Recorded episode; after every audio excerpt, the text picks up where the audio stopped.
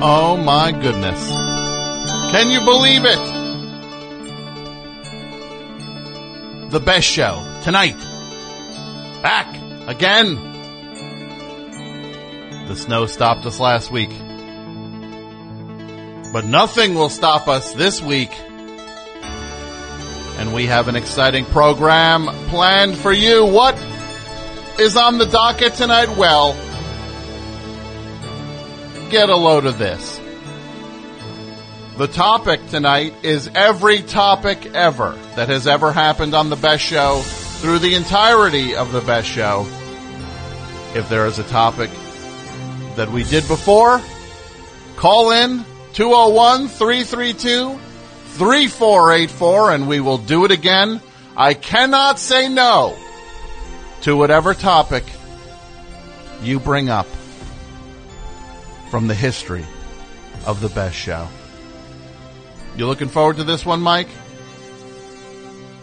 You locked in? You loaded? Well, I don't want to ask if you're that. Mike, it's good to have you here. Brace yourselves.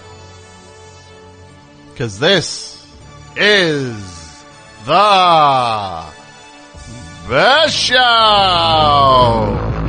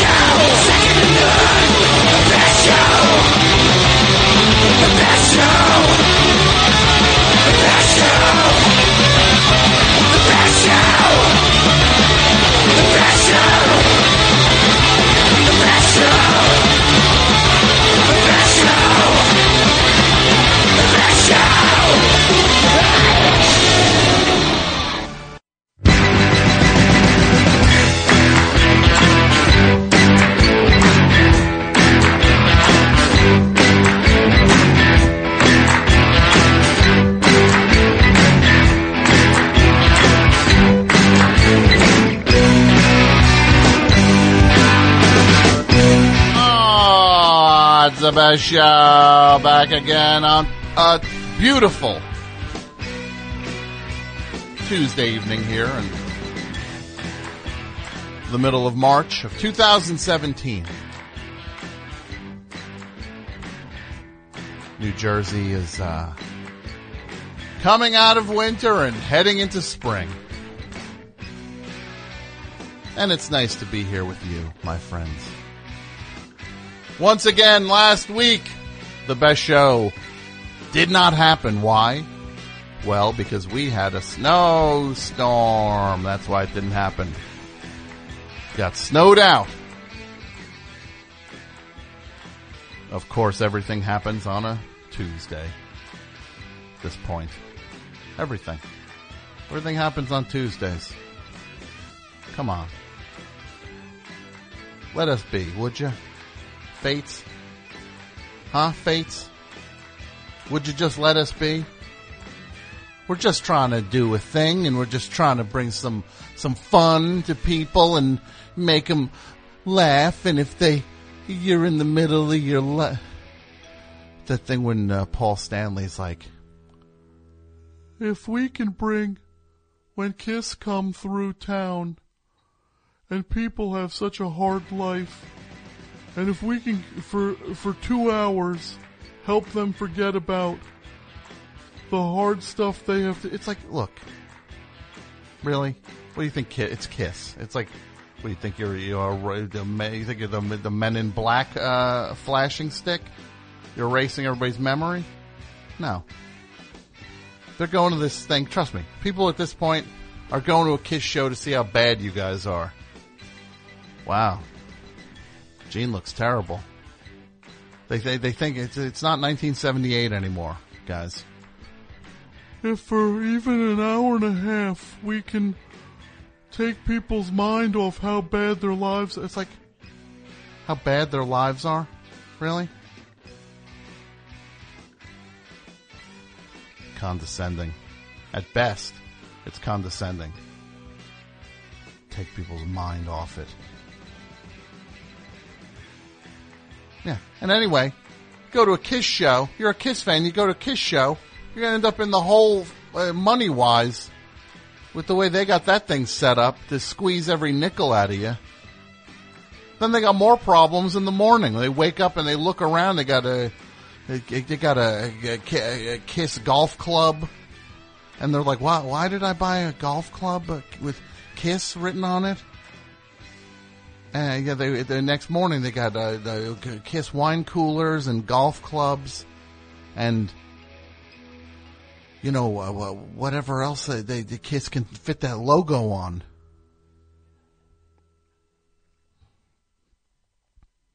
We really want the best for our fans. No, you're trying to turn them upside down and shake the money out of their pockets. It's sick. And getting sicker, but you know what? That's not what we do here. I know you guys are all important, busy people. Best show fits your life. Best show fits your life. You're here. I'm here. The gang's here. We all do it together. We all have fun with it. Ain't reinventing the wheel on this. Sure, are we? Do I do I hear huge stretches of the show being wholesaled? Uh in a myriad of uh, forms? Absolutely. Yeah, the show gets ripped off left and right. I hear it. I got I got improv teachers. They they tell their their students they they fine them if they quote best show stuff. I've heard that happen. They should give that money to me when they find them. Do I see little bits and pieces in commercial? Yeah, yeah, I see lines get Oh, it's a tribute. Hey, did you get the tribute we put in there? Oh, the tribute where you got paid ninety thousand dollars and uh, we didn't. Oh, thanks for the tribute. What a loving tribute. Having funny lines that this show came up with for the just for entertainment purposes be slapped on a commercial for some sleazy product. Yeah, that's a tribute. What a fun all-star tri- an all-star tribute to the best show. Featuring some commercials that copywriters who listen to the best show decided to just liberate for their own financial gain. Hey, it's a tribute. Hey, did you get the tribute we put in there? Oh, I got the tribute. Yeah, I got. How about you pay me the tribute, right? Pay the toll to the troll. Pay the toll to the troll.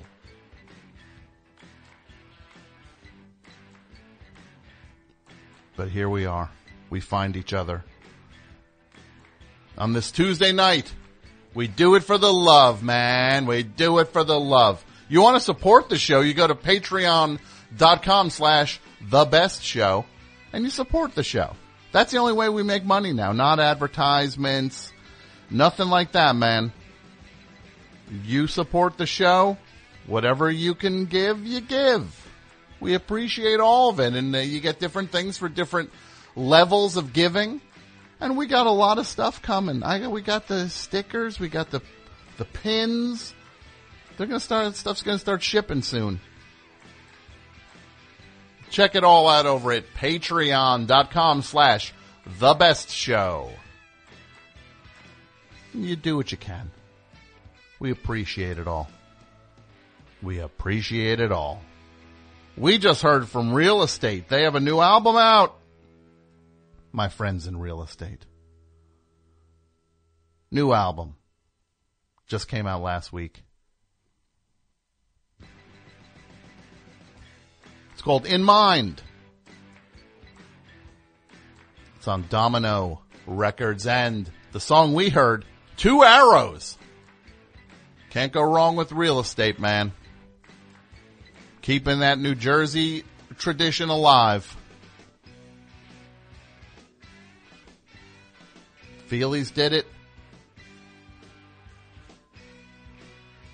Real estate do it. I tip my hat to you, real estate.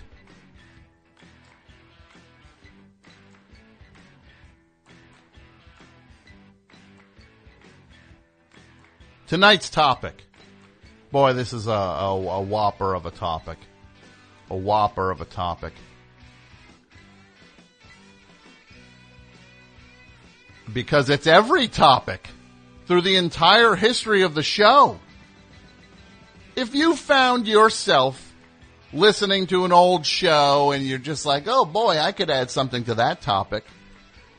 And then you call up and then I'm not nice to you when you try to, oh yeah, hi, I'd like to, uh, uh, say my least favorite robot is, uh, yeah, we're not talking about that this week. Tonight we're talking about all of it this week. Every topic ever on the table from the history, from the first episode of the best show back in 2000 all the way until two weeks ago. Get ready for a fun ride. Mike, do you want pizza? All right, why don't you why don't you get a wingman to put a pizza order together? Hey, wingman. Wingman. Wingman. Yeah, it's your nickname, Wingman. What, did that change uh, because of the snow week? The nickname's expired? No. You're Wingman. Let's get a pizza order going. Mike wants pizza. You get, you guys get whatever you want. I don't want none. But I want everybody out there to get as much pizza as they want. And then you come in here, I'll give you the money for it. All right? Oh boy, the tood, I tell you. Don't like being called wingman. All right, how many pizzas? Oh yeah, okay. I tell you. Yeah, scowl. I hear the scowl. His voice. Boy, things change. One week we miss miss one week. Dynamics change. Mike's uh, trying to please. Mike's yes. Oh yeah, good. Oh, that sounds good. Let's. Uh, I like pizza. Oh boy. And I got to say, last week, the snow it was it was uh, that was uh, legit. The snow there was a lot. I probably could have made a uh, like a push to get here, but it's like I'm not going to put myself in, in in jeopardy, and I'm not going to put the the staff, uh, the, the the people working on the show in jeopardy. Can you imagine? Anything happened to Mike's car, oh God, can you imagine? Never hear the end of it. Well, you know, my bumper really got messed up in the parking with the, th- it's like, okay, Mike, your bumper got messed up. Okay. Well, you know, yeah, my, uh, just not, the, the, the passenger side door is just not closing the way it was think this got knocked off its hinge, I think, because of the snow. Because I made, it's okay. What do you want, a new car? So, and also just safe, just general safety. You get me? Know, I want, I want to look out for, for the, the, the best show crew here. You hear that, Pat? I'm looking out for you guys. I know you don't see it that way because I called you wingman. It's either that or I play that clip. You tell me which one you want, Pat. Which one do you want? Um, You'll never be called wingman again, but you'll hear the the huh challenge. What do you want, wingman? What's it going to be, boy? Yes or no? Huh, wingman? What's it going to be, boy? Yes? Uh, uh, uh, uh. Can you imagine going to see Meatloaf now doing that song? Tired Meatloaf. Him have to be like, uh, uh, uh. Let me sleep on it. Baby, baby, let me sleep on it. The 95th woman he's had to sing that song with. As he, uh, not with Carla Bonoff anymore. She's gone. And Ellen uh, Foley, she's gone. Yeah. Oh, let me sleep on it. Baby, baby, let me sleep on it. Oh, let me sleep on it. I'll give you my answer in the morning. wonder if he sweats as much as he used to. He, that dude sweat a lot, but I'm not putting it down. I sweat a lot. I get it. I sweat. Hunter Thompson said you don't worry when you sweat. He said you worry when you stop sweating. Cause you know I just quote from him all the time, right? He's kind of a, kind of a, a guiding light to me. He is my North Star. Johnny Cash was Bob Dylan's North Star. Hunter Thompson's my North Star. Except for all the things he does with his life that I don't do. Um, I live my life modeling it after him, except for all the things he does, did.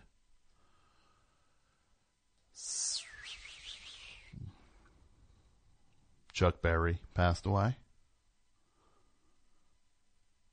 And look, I, I tweeted a thing. I was like, yeah, Chuck Berry ruled. And somebody's like, yeah, you know, he's a sex offender. It's like, yeah, no, I know. Oh, I know. I'm fully aware. I'm talking about the records he made in the 50s, not the sex crimes he committed in the 80s and 90s. I was not talking about those. I was not saying, boy, Chuck Berry rules that, uh, the cameras he hid at that restaurant he owned were outstanding. No, look, this guy was sick in the head. He also invented rock and roll. The two things came out of the same person. Demented actions that should have had him legally punished and the invention of rock music. They both happened within the same clump of flesh and blood. Yeah, he was a demented mutant. He's a sick, a sick bleep, right? Right, Mike? He's a sick bleep. Yeah, complicated. No, he was a sex criminal. He was a demented uh, sex maniac who should have been uh, tried for, you know, hide cameras in a bathroom. That's the sickest thing I ever heard. But when I so write a thing, I'm not talking about, uh, I'm not talking about the, uh, the, uh, the, the, the, the, the, the, the cameras. I listened to this whole box set, this Chuck Berry box set, 16 CDs. That's a good box, man.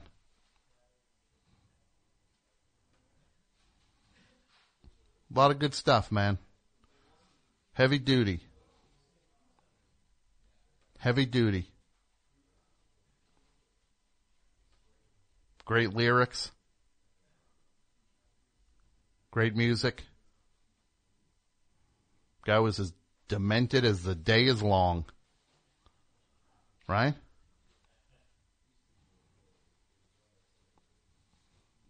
The one box, I like the one box set. I like the one box set. He probably wanted to put another box set out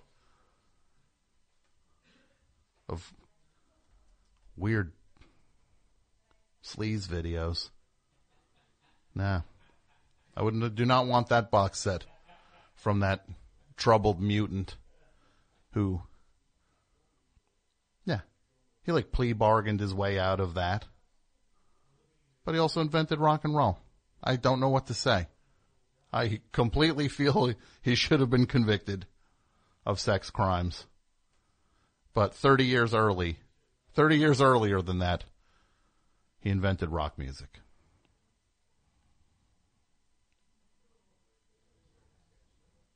Let me sleep on it.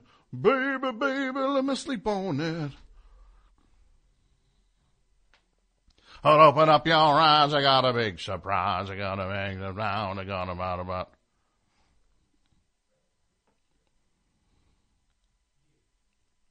And we're rolling on the river on the edge of the knife. Rolling. What is it? Rolling like a what? Rolling like a something on the edge of the knife. Oh, come on. Hold on tight. Oh, come on. Hold on tight. Well, it's cold and lonely in the deep dark night. Right, I could do that all night. That's a good song. I did that at the Hoof and Mouth a long time ago. WFMU. Congratulations to WFMU made their goal. I hosted a, co-hosted a show with Pat a couple weeks ago. Always in, that station always in my heart. Always in my heart, WFMU. I'm glad they made the goal. It's great news.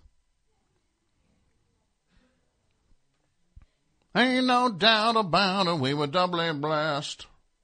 That's a Chuck Berry thing, cause we were barely 17 and we were barely dressed. I want to start looking into Meatloaf. Those lyrics. Glowing like the metal, that's what somebody just said, glowing like the metal on the edge of the knife. So what is it, heating a knife on a flame? It's weird, cause it's glowing knife. Right? I don't know, man. It's a sick world out there. It's sick.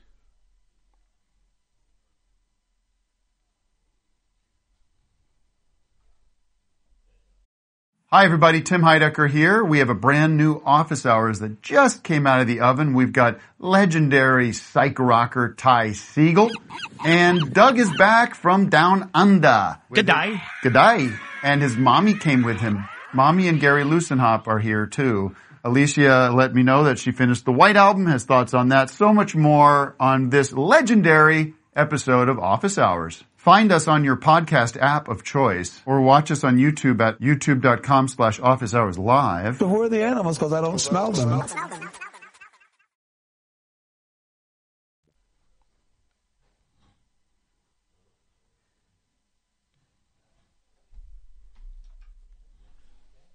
Best show.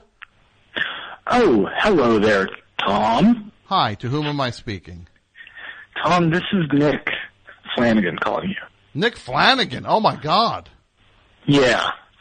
Yeah, I'm on the phone. I'm on the horn Yes. with you. How are you, buddy? I'm going to pretend I didn't just see your uh, your text uh, 15 minutes ago. What's going on, buddy? I'm uh I'm pretty good. I'm I'm here in Los Angeles, uh at my friend's nice house, kind of uh enjoying, you know, I, I, I'm seeing what you can really achieve here if you put your mind to it and it's it's inspiring me. Los Angeles, very inspiring. So One of the most inspiring cities probably in the history of civilization, I would say. I would think so. I think you, you talk about the great cities, the great eras of a city, right? Yeah, and, and you know, if you think of some of the things that Los Angeles has in common with like ancient, ancient cities, like sort of a lack of proper sanitation a lot of the time. Mm-hmm. You know, uneven sidewalks. This is classic stuff if you go back to the Renaissance or probably Rome. Yes. And at LA, and I do believe there was that movie La La Land, which I feel celebrated the greatness of Los Angeles. You know, I've heard of La La Land, but I actually never saw it. You gotta see this thing, man.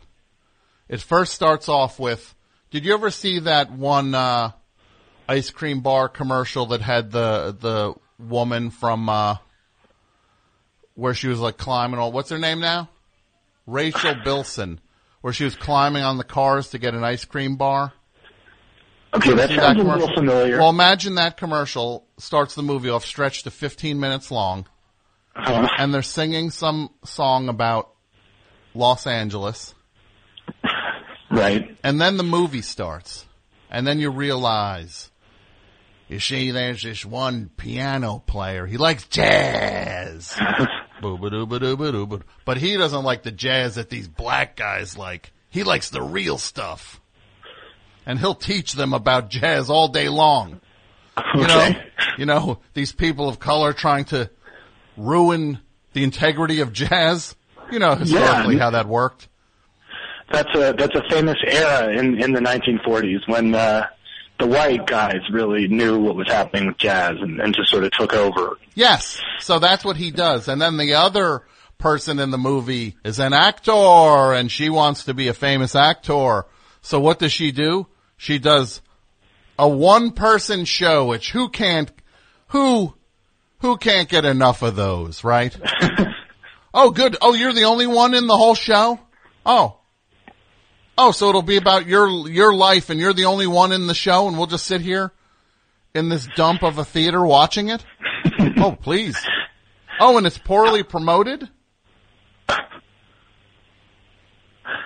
How long is the one woman show in the in the uh, in the movie? Did it show the whole thing? Look, the, you gotta just see it. I'm not gonna give it, give it away. You gotta see All it. right.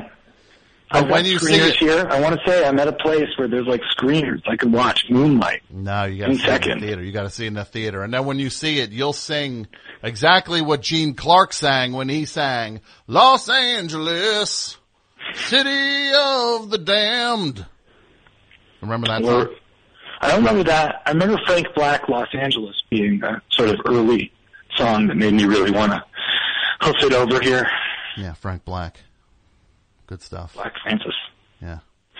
I don't want that. Um, what he's pushing, man, I don't want. right? I'm, I'm with you. So Nick Flanagan, what's going on? Cause you're a comedian. Are you on, are you doing any shows, uh, coming up? Anything?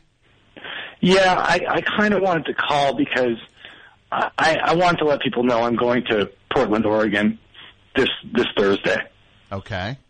uh, March 23rd. Oh, you're doing a, you're doing a show there. I'm doing a comedy show. It seems to be called An Evening with Nick Flanagan, which I don't know if it's going to be the whole evening.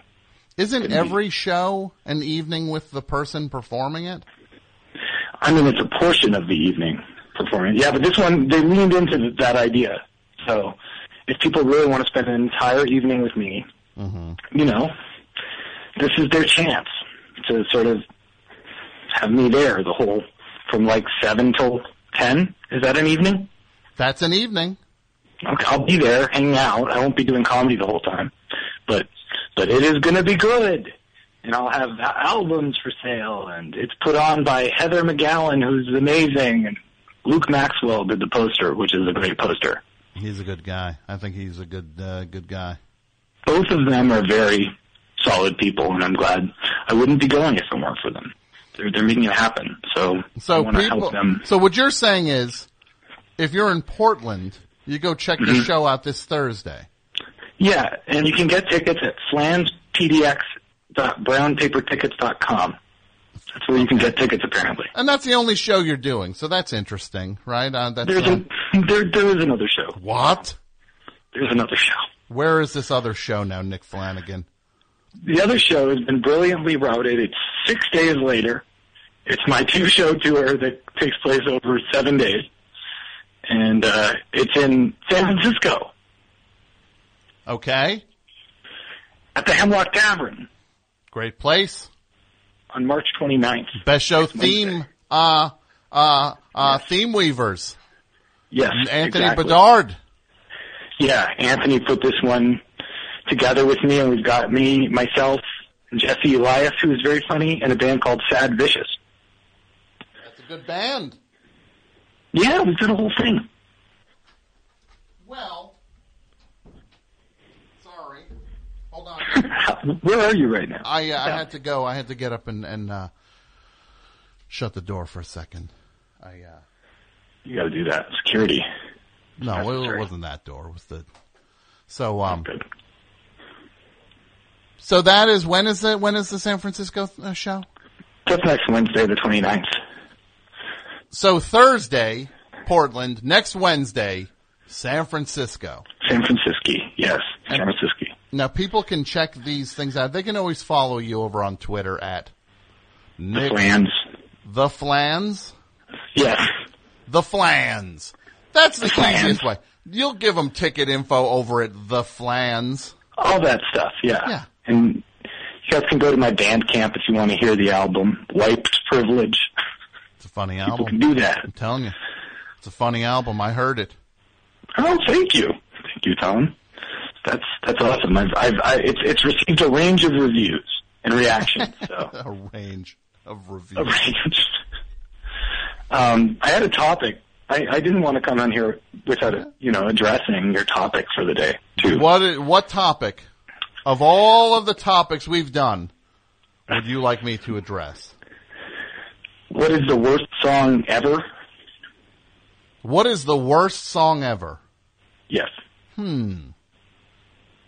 So we had talked about that. Do you know the date of that show by any chance? That show is from November 30th, 2004. November 30th, 2004, we talked about what is the worst song ever. Yes. Um, hmm. I think the worst song ever, and it changes all the time. I think it changes all the time. I think it still might be though. There's that one Lenny Kravitz song. Uh-huh. I want to get away. I wanna fly away. Yeah. yeah. I think that might still Yeah. be the worst song ever. That's a top one. And that was, that song, is that song called Fly? Is that sort of like that and Sugar Ray had, they had the same song at the same time? I think that song might be called Fly Away. oh, okay. What's that song called, Mike? Fly Away. I want to get away. I I want to fly away. I wish that I could fly up in the sky. Like a dragonfly? Was that? I can't handle that song. That song, that song is the worst song. Uh, maybe I said it back on that show in 2004. I would still stand by it today in 2017. He had American Woman too. That was also not a, not a good. Not a good one, but it still invokes the greatness of the Guess Who. Your, Right. your brethren Cummings. from the north. my brethren from the frozen wastes of the north, the writers of Running Back to Saskatoon, the writers, the great, they did a great cover of Shakin' All Over. You know, Mm-hmm.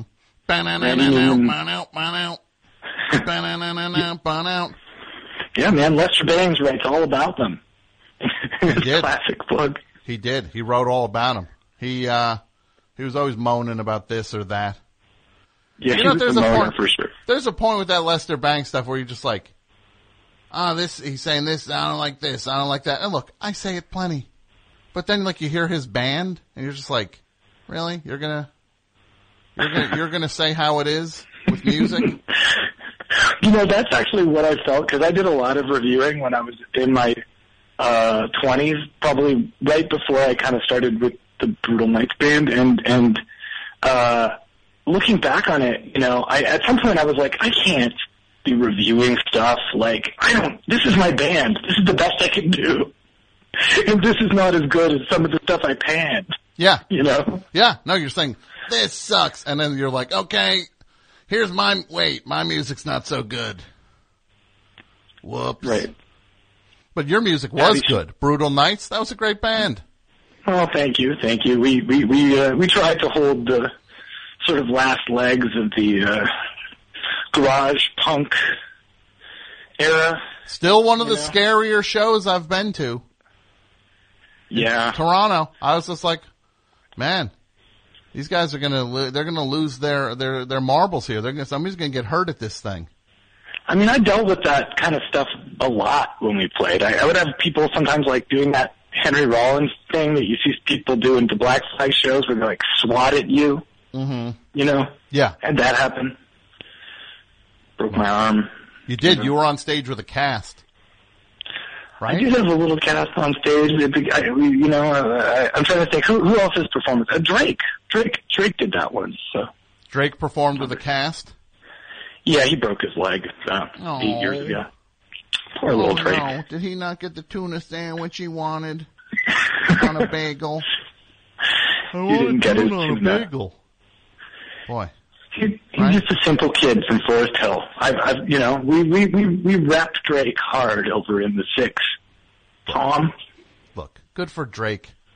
That's some mopey stuff, though. Right? that's mo. That's mopey, right? I know, but all of rap, like so much of hip hop, feels very sluggish and mopey. Yeah. point, you know. Like that one song, uh, like like Migos, right? Okay, Bad and Boujee. Yeah, Yeah. and that's like, or like uh, the the T-shirt. What's the T-shirt? That's How's that one go? one of their songs. But there's this, there's that time in, in, cause you know my new dog is uh, good and Poochie, right?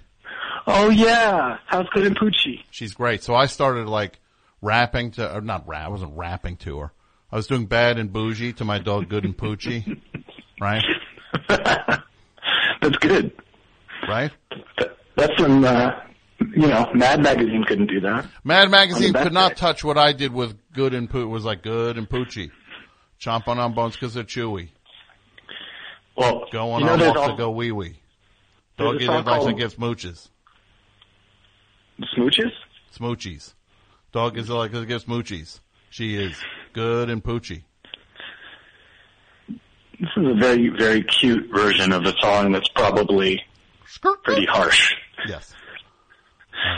There's also Molly uh, Percocet by Future. You ever heard that one? No. Molly Percocet. Molly, and, and I've been calling myself Nikki Percocet. That future stuff bums me out also. All that stuff Oh bums yeah, me. Liven it up, guys, right? yeah. I mean, Future My- sounds like somebody who's just like Can't sample the, the Ides can't sample a vehicle by Ides of March to brighten it up a little bit, right?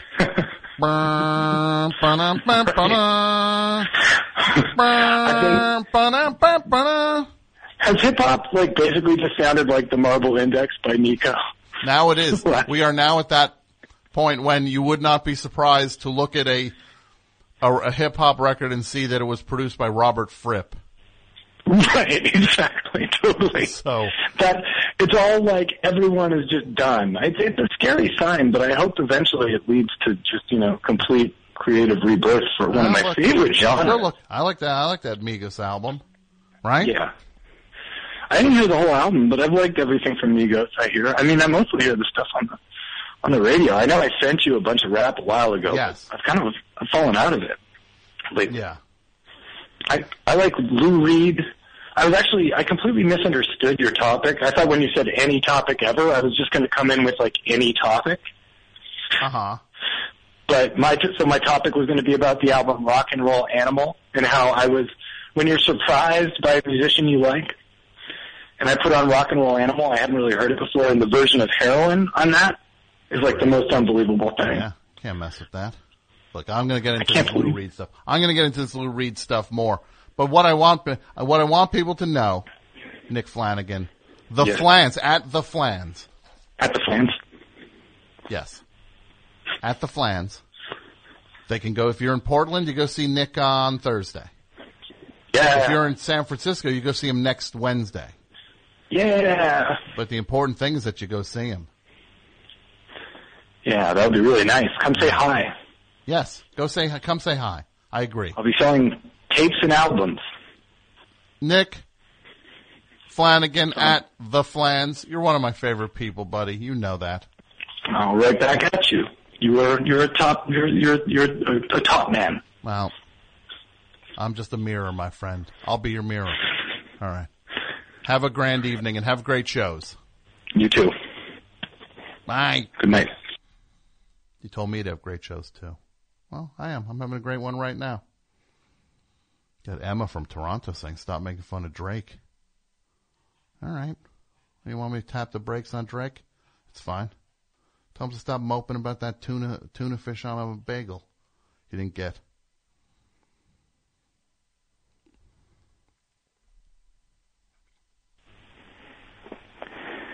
Yeah, you know, we're we're talking about all the topics from the history of the show. It's the what is the topic? It's every topic tonight. That's what we're we're talking about. And the phone number 201-332-3484. Best show. Hey Tom, Sean from Newbridge here. Hey Sean, how are you? I'm good. Can I weigh in? Oh yeah, yeah. All right.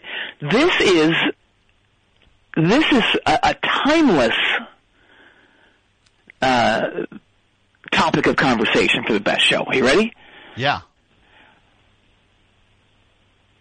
I'd like you to weigh in on your top 20 most favorite and least favorite pizza crusts. Wait, my top 20 most favorite and least favorite pizza crusts. Yeah, yeah you can do it by region. I don't know about th- this. Sounds I don't I don't know if that was an actual topic we did or if you're just making up a topic you want. It want. seems like it is, right? well, it seems like it is for somebody who is maybe kind of give it giving me a little bit of the, the A little bit of the business. razz. Yeah, a little bit of a A razz. little bit of there. rest. I'm, I'm, I'm sorry. I'm just so excited that the show's on again. No, I'm glad we're here too. Oh, I was so bummed out because there was no show last week. I tell you, man, we really got pounded, huh? With the snow, Yeah, we got pounded by like what eight inches? a lot of snow. It We came- got pounded by those eight inches. I'll tell you, man, and, Uh-huh. and that was a lot of the white stuff. Mm-hmm. White stuff really got all over the place. Yeah. right, hey, hey, Sean. Yeah? Sean, can I just uh, ask you respect respectfully to? I don't know if this is intentional what you're saying, but it's coming out different than it. It's coming out more lewd than maybe you might mean it to sound. Oh, I didn't even start talking about shoveling yet. Yeah. Okay. Well, Oh. maybe you can. I had, Everyone to go, dealt. I had to go deep with my shovel. Yeah. Okay. Well, everyone who shoveled would probably go deep with their shovel. Ew, when you say that sounds weird. Yuck. Oh, I'm. Oh, God. Oh, But I'll tell you, man, I, I got lucky with the snow. There was a, an up uh, an upshot. Now, see, somebody would say the same thing to you that you just got lucky with the snow. I would say that sounds weird. See, I didn't mean it that way. You're see, everyone says this about you, but you probably don't know it. Everyone says that. You, everyone calls you Doctor Sex Talk behind your back. That's the, well, that is They certainly do. Ask Mike right now, Mike. please. Does everyone call me Doctor Sex Talk behind my back? Mike said, not everyone, which is probably not the answer I wanted to hear Right? Yeah. because that Truth, truth hits everybody. Mm. Truth hits everybody. That was a very powerful uh very powerful book that uh that I remember I I, I forget I think uh, it was written by uh who wrote that? The guy uh the the the the guy from Jerry Springer Steve Steve Wilkos. And I think I think you're thinking of Sting. I'm thinking of wait, Sting wrote a book called He wrote a song called "Truth Hits Everybody." Truth hits everybody. I was thinking of Steve Wilkos's book. The bald dude. Yes, Oh, Truth hits everybody. well, then My- he got it from the Outlandos d'Amour. okay, because Yeah. his book was Truth hits everybody: colon my years of bouncing for Jerry Springer. Sounds like more of a pamphlet. It it might have been. I can only imagine what the. Do you think there's a chance that that? What do you think the fewest amount of words on a page in the Steve Wilkos book could be? Well, there's probably a lot of pictures, right? Yeah, I think. Oh, there's probably one that's like a, like a a, a layout of of the set. You know, like a almost like a uh, like an overhead view. Mm-hmm. Like that's a whole page of like a diagram, almost like a blueprint of the set, and then like that's a whole page for him to show how where he to show would, how it worked. like where he would position himself Exactly, my station. yeah to bounce someone Exactly, yeah. yeah almost like a football play. Like I, I maneuver myself over here. It's almost like uh, idiocracy. The individual. that, yeah, Idiot. I haven't seen it in a while. Great Idiot. film. Is it? It, I love it. It's, one, it's in my top ten. Okay. Yeah. Well, I'll check it out. Oh, so anyway, the the Wednesday after the snow, the next day, Yeah. I was supposed to have traffic court. Oh, okay. Yeah, well, I got a ticket. I was driving too slow in a hospital zone. You were driving too slow? Too slow. I didn't even think that was a thing. You know, but it was, and I'll tell you, man, Officer Harris nailed my buns for it. Mm-hmm. Just nailed them. Okay. So, all right. Again, I'm going to say you're treading, uh, you're starting to drift toward where, where. Sounds like a Jimmy I- Buffett lyric. I'm starting to drift. What, what, who's it sound like? Jimmy Buffett! Jimmy, just like, yeah, like, like his, his, his, uh, Um, like, the topic is drifting and my pants are lifting because I'm looking at you. so that's a, that's a Jimmy Buffett. I love that song. What album is that on? I, th- I think that was on, uh, Destination Party. I think it is. Cheeseburger Face is on it too. Yeah. Yes. They call you cheeseburger face. You're I'm gonna get my juice on you. okay. That's again. You're you're moving things very quickly over to a a a, a, a, a, a like an area that I'd uh, I'm trying to stay away from. Sean. You're trying to stay away from my area, Oh, and that- I don't really want you there. Remember that Uh-huh. song? Is that another on- Jimmy I think it was Buffett on one? Drama by Yes. Oh, that's a Yes song. It is. Yes, it was their punk song. That was their punk album when they they enlisted uh the Buggles. Right. Trevor and Geoff.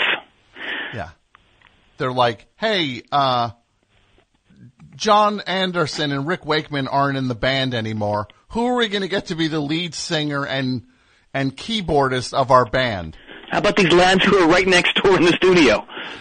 Who did, Our manager manages. you know, they have that current hit right now, Video Killed the Radio Star. Do you think they, those guys would want to join Yes? They did. They did. That, and that, that would be like if 21 pilots joined, like if, if like, what, what would that be? Them joining String Cheese Incident? Wilco? Right? I guess it would, I guess if, if Jeff Tweedy and, um, who's the, who's the key man in, um, in Wilco? Well, dude, have you ever seen a 21 Pilots concert? I have. The drummer, it's a drummer and, and, and another dude. It's, it's the drummer, he drums. Yeah. He doesn't really drum, but he looks like he drums. The other guy just kind of whines, right? Mm-hmm. So it would, it would be Glenn, if Jeff and Glenn Kotche left. okay. Gotcha. I'm not trying to bust your bees. I'm just trying to, you know, right, make some well, sense out of this whole thing. Okay, well, look, uh, I'm not as much on. I'm not as much up on 21 Pilots as uh, as I, I might have thought I was. I like all their albums. Mm-hmm. Yeah. So, oh, anyway, can, can I continue? Oh, well, by I know I got body there. Yeah, go ahead, Sean. So, um, I talked about Officer Habs nailing my buns, right? Uh huh. I definitely said that. Okay. A- anyway, so Sure. court got snowed out, and I don't have to go back for a month, which is great. But I'm nervous now because they switched my case to Judge Doncaster. Okay. And I'll tell you, man, he's a real some nonsense judge from what I'm hearing. I mean, um, you actually, it's an actually the, it's an actual a no nonsense judge. No, not this guy. He, he, he he's he's some nonsense. See, Judge Doncaster allows a small percentage of grab ass, uh, tomfoolery, and crowd work in his courtroom, but after that, he's really strict. Then it's no nonsense after that. Absolutely, yeah. But at first, it's some nonsense. Mm-hmm. You know, Oh, okay, interesting. yeah. But uh, that was a fun snow day, Yeah. so I didn't have to go to court. I spent the entire day in my jam jams. I, I was watching Law and Order Regular Victims Unit. Okay, uh, which I think might just be called Law and Order. No, this I, I'm pretty sure this was called Regular Victims Unit. Okay. Hey, fun fact. Yeah. Dick Wolf is the name of the creator of Law and Order, but it's also what I call my dingus. What? Um. Yeah, I don't know how fun that fact was. Okay, well, anyway. Hey, listen, I was listening to um, your boyfriend Marc Maron interview Roger Waters the other day, Uh, yeah. and um, it was a great interview. But it left me with one question. Yeah. Is there another world famous rock musician who seems less into rock music than Roger Waters? Who you mean just seems irked by the uh, by the idea that rock music exists? Yes, and that he would hate all the music, all the other music besides his own that his audience likes. I think he might take the cake Right? For somebody who has no interest in other rock music. No. Like he would, I, I I'm sure he likes. uh I don't know what he would like to listen to when he's in his own. What would he want to listen to? I think he mentions Nina Simone in this interview. Okay. I think. Mm-hmm. And and of course, you know, old uh, like Howlin' Wolf and stuff like that. Is it Howling or Howlin? It's Howlin'. Yeah. Hal Lind. No, it's not Hal. Not Hal Lindsey. Who No. was Hal Lindsey? He was Barney Miller. Hal Lindsey was was um no, that's Hal Linden. Hal Lindsey was Goober on Oh, you're right. No, which of those two was the blues pioneer? neither of them. Ooh, okay. I gotta go back to blue. I, I, I have to start blues school. I, I don't have to go back. I have to start it. You got to go to blues school. I have to start it. Uh huh. Yeah. Could you imagine first day I would be at a loss. first day of blues school, right? First day, I've got my my trapper keeper. Yeah, I've got a ruler. I don't know why I have a ruler. sure. Got a pencil probably, and it's like I go back as far as like uh the song on "Get Your Ya-Ya's Out." That's the earliest you go I with the, followed her to the station. I followed her to the station. That's what it's called, right? with the blues. That's the earliest you go with the blues. Or, yeah. Yeah, you might. I, I would And say. some Danzig. Okay, well, yeah, I think you're coming out. You might come up a little light on blues, uh, on blues uh, uh, uh, expertise. Okay. Hey Tom, Yeah, you Tom? used to be involved in television, right? I used to at one point, not anymore. Drop my pencil. Hang on. Yeah, well, that was a long time ago, Sean. Oof. Well, you know, memories are something to. Something, you know, on your deathbed, that's all you got. I, I think it is. You can't take it with you, and uh, truth be told, there it is starting to fade, and I'm confusing the memories with things that didn't happen to me at this point. I hear you. Yeah, But, I um, have that. Yeah, but I used to be, sure. Okay, so maybe you can help me with this. What is the name of that new show that's not about stand-up comedy? The new show that's not about stand-up. Yes, comedy. yeah, there's one. There's one. Yeah, what is it called? What is that show?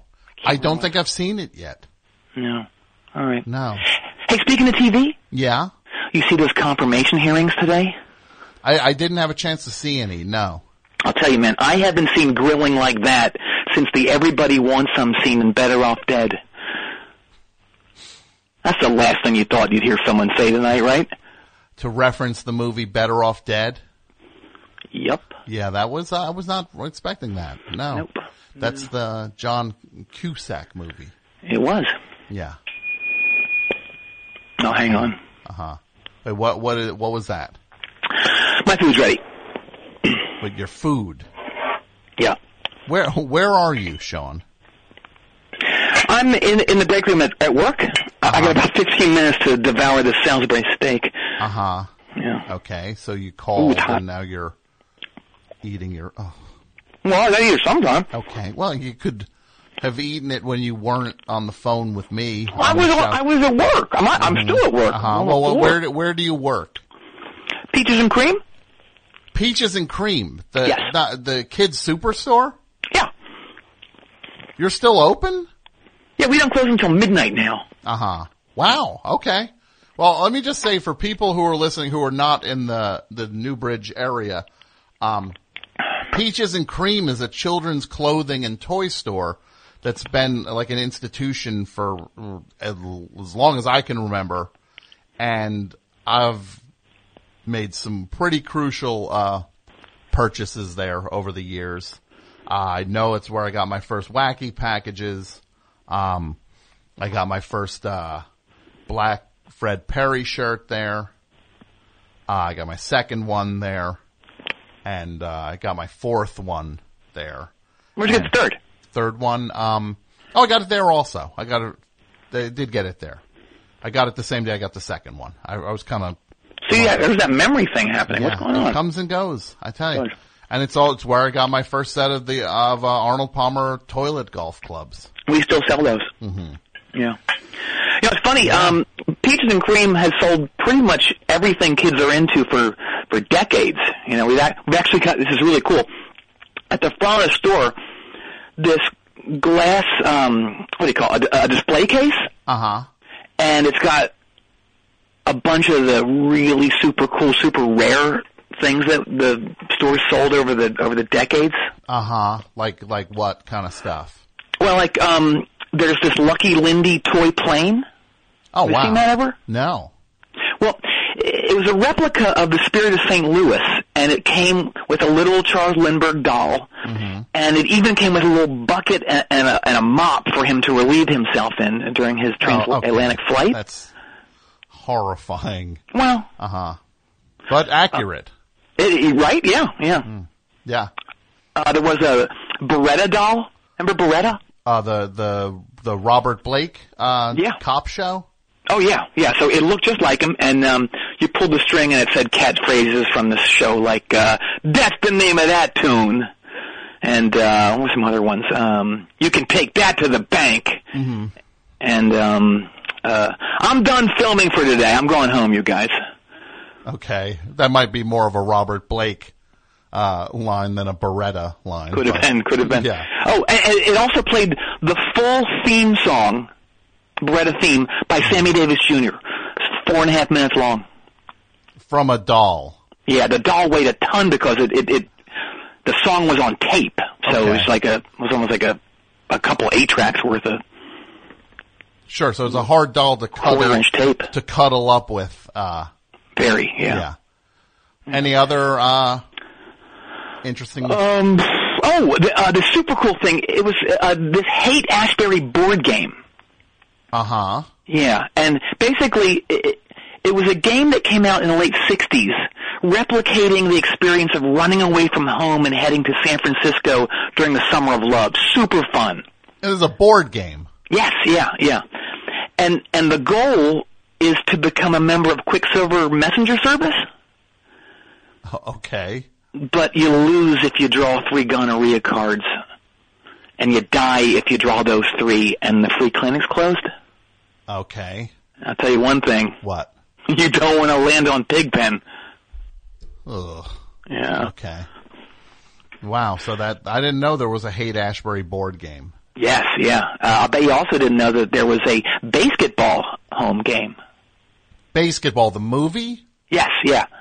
Really? Yeah, it was just like the movie. Okay. Yeah, the object was to play the game that the movie tried to make a sensation. Uh huh. Yeah. Nobody bought it. Okay. So Yeah. like one. Yeah. Yeah. Yeah. So that's, those are some pretty crazy, uh, games. Uh, and, There's a new toys. one that's uh, it, it's selling okay right now, but uh, I I I think it'll find its legs. What, uh, what is that? It's called.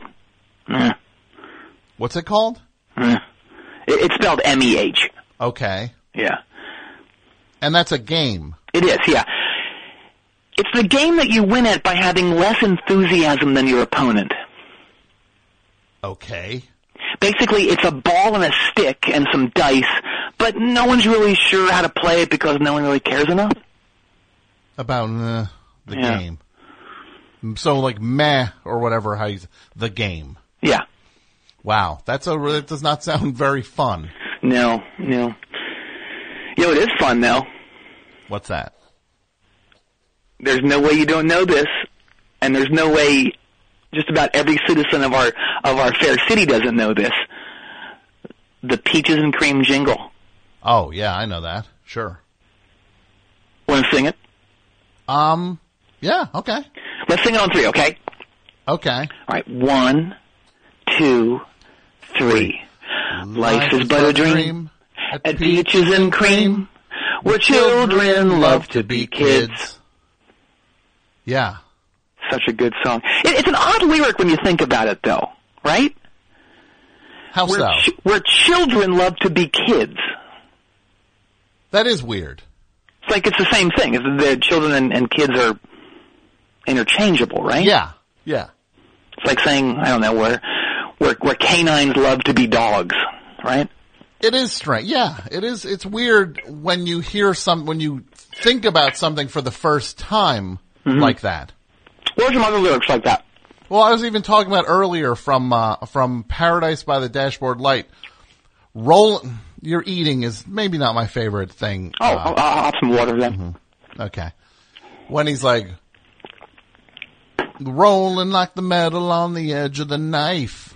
Rolling like the metal. It's like, Rolling like the metal of the edge of the knife. on the edge of a knife. I don't even I don't even get it. Roll like he's rolling a like a a, B, a pellet or a BB on it. I don't know. I don't Rolling. know. Well, it's like that Springsteen song. Sometimes I feel like a something baby, edgy, and dull. What is that? I don't know. Oh, he's saying to his baby. Mm-hmm. Oh, it's glowing. Sorry. Glowing like the metal on the edge of a knife. Oh, glowing. That makes perfect sense then. He's at a satanic ritual. That's candlelight. Wait, so Meatloaf was at a satanic ritual in that No, song? Jim Steinman was. Okay, well that makes sense actually. Yes. I could I could picture him Yeah. not to say he's a Satanist, but I could picture him at a satanic ritual. Very humble guy too. It's, I can't believe Def Leppard uh, couldn't work with him. Yeah, and um it's a I, I a guy like that who saw himself as basically making present day classical music that And, um and wouldn't let you forget it. Yeah, because you know that back, um, I'm sure that that um, like Beethoven was always telling you that I'm making classical music right now. You guys, I'm the best at classical music. Listen, you guys. Yeah. Um. Yeah, it's weird. Those lyrics are strange. Hey, speaking of local jingles, Uh huh. do you remember the Kern Farms Creamery jingle for that really weird ice cream that they put out for like, it was only for like a few months in the late 70s?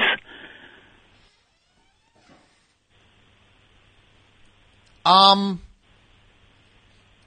It was. Hold on. I, I think I can sing it. Was it ice cream? Uh, is that it? Is that like, yeah, yeah, yeah, like, that's it. Ice cream, ice cream. Everyone loves ice cream. Ice cream, ice cream. Everyone loves ice cream when it's made from hair. Isn't that crazy? Weird that they And it had wasn't like that thing where it's like, oh, it's got hair granules. There was hair in that stuff. It's weird. actual ice cream made of actual hair. Yeah. Very. I never ate it. I, th- I felt I felt like the the jingle was a warning as much as anything to just True, yeah. say this ice cream is made from hair. Stay away from it. Yeah. Not, not, boy, doesn't this sound good? It almost seems like somebody was ta- taking the opportunity of the jingle to, to just scare you away from it. I wonder if that's what happened. If the singers like kind of had like a what do they call that? Like a uh, a rebellion or a a mutiny. Mm-hmm. Yeah.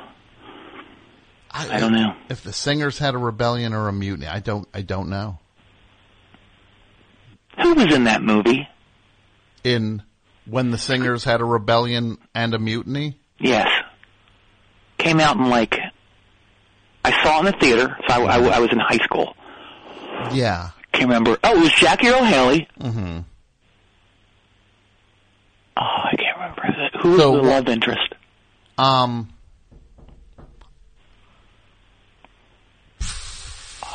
one of those triple names.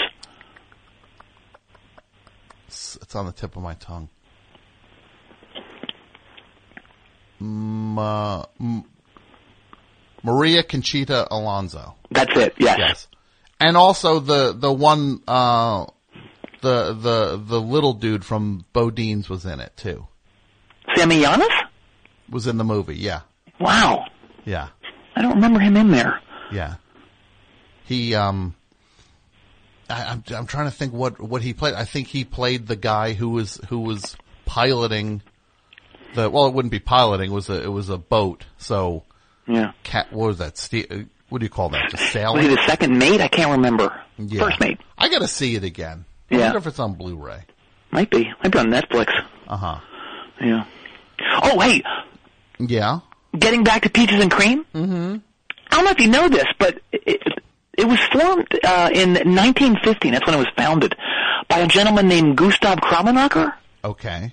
and he moved to Newbridge from Frankfurt, Germany. And this is really interesting. The store was originally called Das Peaches und Cream.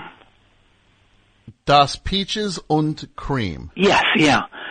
But but he sold things with which to reprimand children, not to reward them. Mm-hmm. Yeah, like switches and knuckle wrapping rulers and a wide variety of dunce caps. Uh, That that's insane. I I, I had Yeah. no idea. Yeah. Why? Well, why was it called Peaches and Cream? Oh, the name came about because one of Kramenacher's best-selling items was this sour cream and rotten peaches parfait, and it, it was part of his line of refresh punishments. Refresh punishment. It's like it, it combines refreshments and punishment. Well, I figured that. I was able to figure that out. Oh, Um, okay. so, yeah. Um, just don't talk down to me when uh, you know. When Well, you you just gave me a little bit of sass. Um, yeah, I just didn't. I mean, I could figure out refresh punishments. Okay, well, I, I figure you got a lot of stuff going on. Okay, well, uh, you know f- Sean, fair enough. I apologize. I'm walking back my sass. Walk it on back, son. I'm going to walk the sass back. Walk walk that sass on back. And I, yeah, you're right. I do have a lot of stuff going on, and it's hard. You were giving, you were being uh, courteous. I apologize. Oh, well, no, I don't apologize. you you said I was. No, being, I was being courteous, so I I, I, accept that, and I, I, uh, I my hat to apologize. I apologize, but the uh, but the, to, the thing that I should be saying is how weird refresh punishments are. The I, the concept of something kind of in the form of a refreshment or a dessert yes, that is also hurting you ultimately. yes. Very Great- weird. One of the great conundrums of life. Mm-hmm. A conundrum or is it a, I don't know. But listen, um, Gustav was run out of town five years later Mm-hmm. for flagrant flagrancy. What is that? Well, it's a crime that it's still in the books here in Newbridge, actually, but no one's really quite sure what it is. What flagrant flagrancy is? Exactly, yeah. Yeah. Um, kind of like that thing. Remember when Justice Stewart said, um, when he was asked to define pornography, he said, "I don't know what it is, but I know it when I get wood." Uh huh. Okay. I don't. Well, again, you're swinging back in that area. I'm really trying to keep you from there, Sean. Um, Getting and in that's, the, uh, it's also not what he said. He, said didn't? he said I. I don't know. I- Like I know what it is when I see it. he sees what? Pornography. He knows. Ooh, gross. You're the one who's dirty. Oh no. Oh, Oh, okay. helping you. Are you giving me the business again? I'm giving you a little bit of razz, Okay, yeah. that's fair. That's fair. Okay. That's what we do. It's the, it's the back and forth. It's like the It is. yeah. It's like the give and take.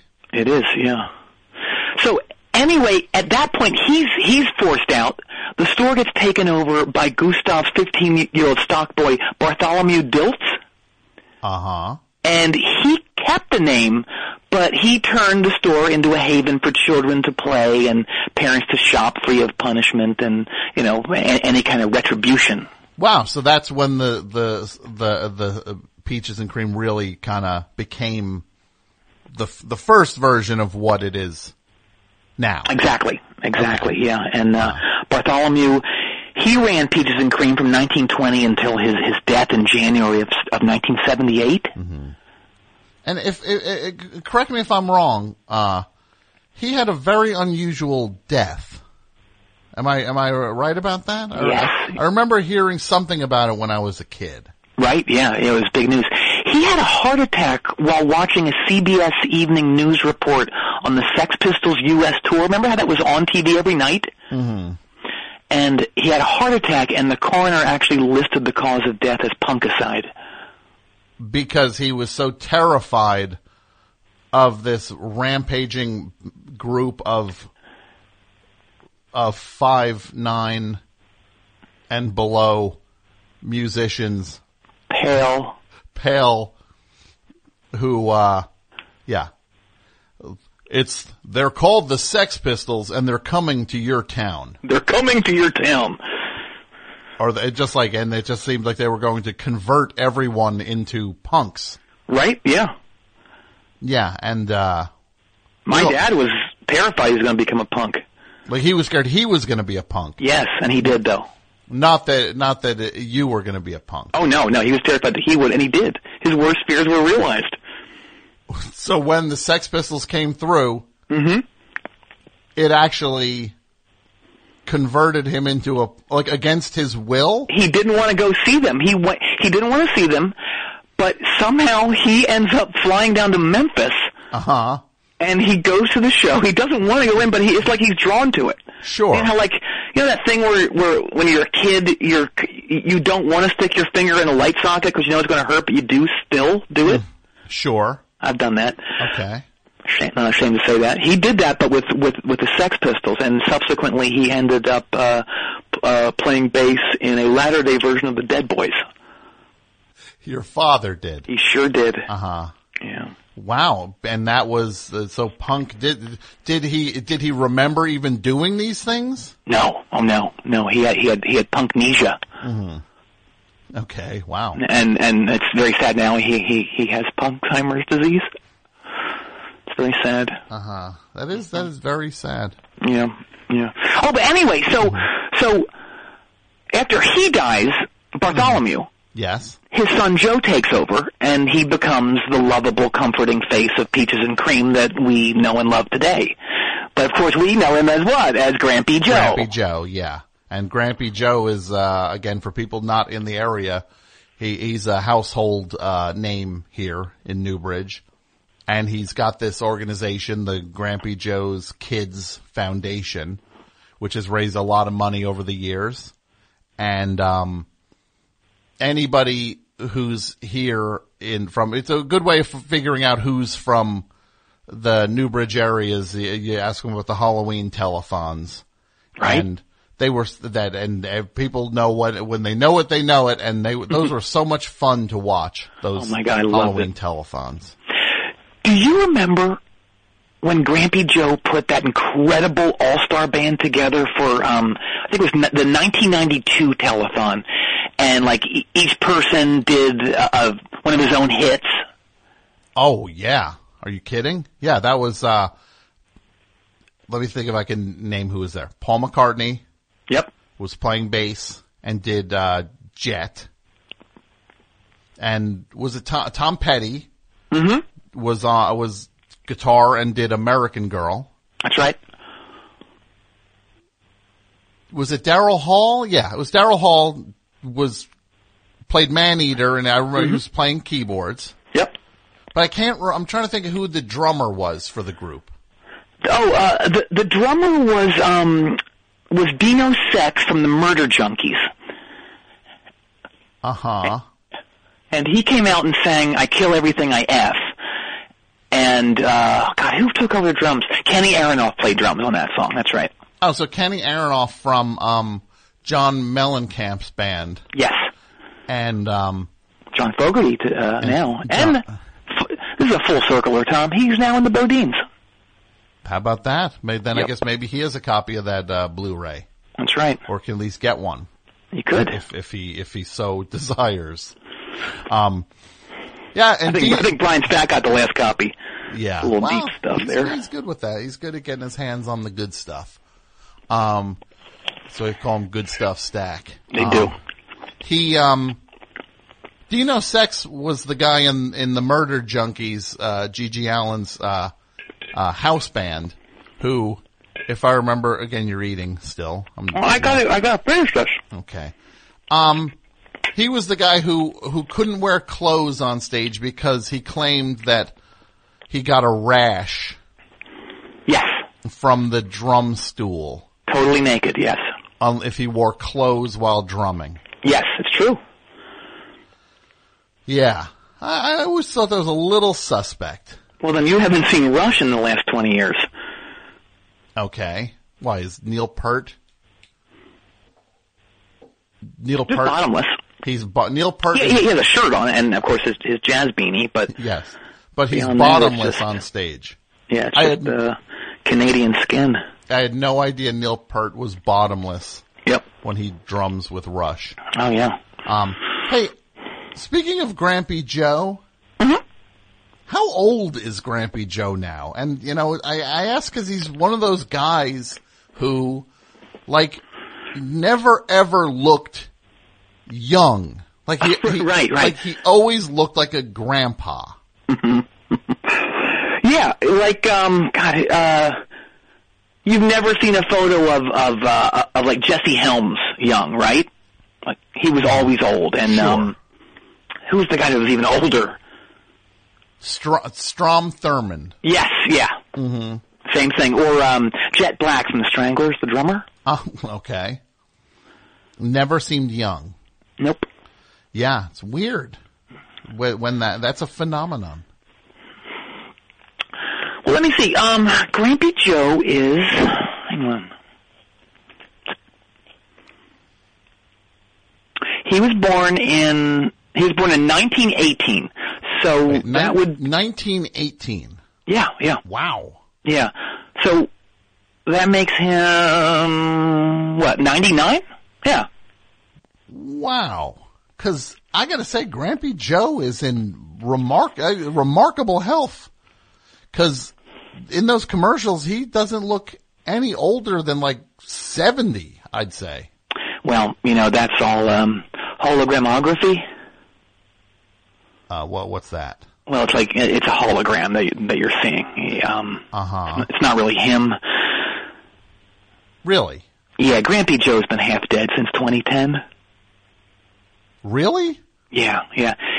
I mean, he, he's alive, but he's coffin bound. Co- What is, I've never heard, what is coffin bound? Well, his son thought it would be more convenient for, you know, when, when Grampy Joe eventually and inevitably buys it, if he's already in the box, and then he just gets kind of sent into the hole. It's more of a coffin bed, now that I think That's- about it. That is really, Or a, co- a coffin cot. okay. that is awful. Well, That's unsettling. okay. Uh huh. So, Tums? what's that? Do you want some Tums? No, no, not that. I don't mean like I have an upset stomach. I Tums for Tums. Tum Tum. Remember that song? I, I that do remember that was a very You were the spokesman for that. I'm not as much of a spokesman as it was a guy who called the show who kept saying it over and over and people mistook it for a jingle. Oh. So you yeah. didn't make any any money off that. no, I have not. I've seen people make money off of it. I did not make a cent off of it. Those shirts, yeah. What else is new? Um, Right? Yeah. So, who, if if that's the case with Grampy Joe, who actually is running Peaches and Cream? Oh, um, Grampy Joe's son, Grampy Joe Jr. Uh huh. Okay. How how old is Grampy Joe Jr.? 23. Tw- he's 23 years old, Yeah. and his dad is 99. Look, Tom, none of us are perfect. There was only one who was. But let's hmm. just say Grampy Joe's pan faucet was fully functioning at age 76, okay? I, again, I don't. We're in that. We're in that place, Sean. I don't want to go there, and we really don't need to get into any of that. That sounds like a like a uh, Maria Muldaur song from the seventies. We're in that place, and I don't want to go there. Is is it one of her songs? I don't know. I don't Could know. be. It could, well, it could be. It definitely could be. I mean, I don't know if you want to demo that and run it by her if she's still in the market for. Oh, she's putting a new album together. Oh, she is. I said I don't know if she is. I thought said she was. I thought, I thought, oh my god, this guy your A and R man. No, Jesus. I'm not working with Maria Muldaur. Yeah. Sorry. Yeah. Yeah. Look, anyway, it's weird that the that the you know that he was able to sire a, a child back then because um his taint area doesn't no, work and, and his taint gave out in, in the sixties pretty much. And like, once that I'm taint not goes, talking about this. Stop it. Stop it. I hate this. What about it? I hate it. I'm not even going to say why I hate it because then I'm contributing to it. Okay, all right. Yeah. I'll, I'll be quiet. Oh, no, you're just going to eat now. A little bit rough. Um, I'll be honest. Yeah. I don't know who the mother is of Grampy Joe Jr. Okay. But the buzz around town, Yeah. especially around Peaches and Cream, is that it was a Newbridge Ratman rat girl named Sheila. Okay. You know, I often wonder why did they phase out the rat girls? Uh huh. Well, Any, uh, any deep knowledge? well, not deep knowledge, but I can just go from some pretty uh, basic knowledge. I guess would be that when you think about baseball teams, generally don't have cheerleaders, and uh, to be more specific, the the Ratmen Rat Girls were not so much cheerleading as it seemed like they were um, show show girls. I guess is a polite way to put it. Well, I didn't want to say it, but you know, we're adults. Let's call a spade a spade, right? I mean, they were strippers, Tom, right? I, I don't know. It just seemed it seemed very very lewd for a for a baseball game. Right. Well, they were high quality. I, I give them that. You know, I heard that half of them came from Thigh Society, that gentleman's club out on, on Erotic Avenue that got washed away during Hurricane Michael Schenker. Remember that place? Um, I think I would I passed by it. Sure. You know, I gotta say, normally I don't like when they name weather events after musicians, but that one was actually appropriate, don't you think? The Hurricane Michael Schenker. Yes. Yeah, because he really um he was rocking like a hurricane, That's true. and I guess that's why.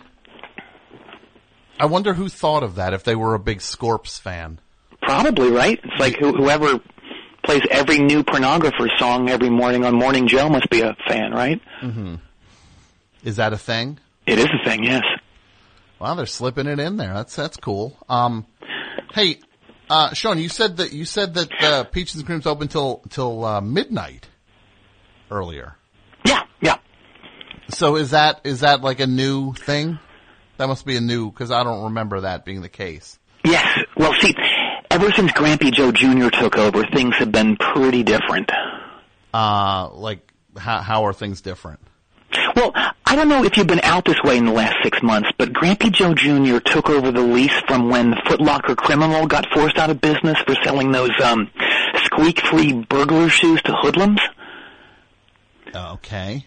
So now Grampy Joe Jr. has a ton more room to work with. So now there's a there's a swimming pool, there's a paintball jungle, there's a bouncy Trump tower that the kids love to play in, and they wear big fun. suit jackets. Uh huh. That sounds fun Yeah. for a kid. Yeah. Oh, and there and there's also the Peaches and Cream Cafe. uh huh. It's this world class restaurant where kids get to eat healthy farm to table uh, meals. Uh huh. Well, that sounds good. That sounds that sounds really great. Well, it's great for the kids. It's it's terrible for the wait staff, honestly. Uh huh. Wait, it's terrible for the wait. So how how how is it terrible for the wait staff? Well, see, Grampy Joe Jr. thinks that kids should be able to eat without being under the watchful and sometimes judgmental eyes of their parents. Okay. So, except for the wait and kitchen staff, no adults at all are allowed in the cafe while the kids are eating. Wait, no one. And wh- I'm trying to picture. No, not allowed in at all. No adults except except for except for you know the the wait staff. Sorry, so no what- parents, so it's just kids in there eating. Well, what is what is that like? Tom, have you ever seen the movie Class of 1984? Uh huh. Yes, I have. Well, imagine that with sunflower and mushroom risotto smeared carpets that also have kale chips ground into them.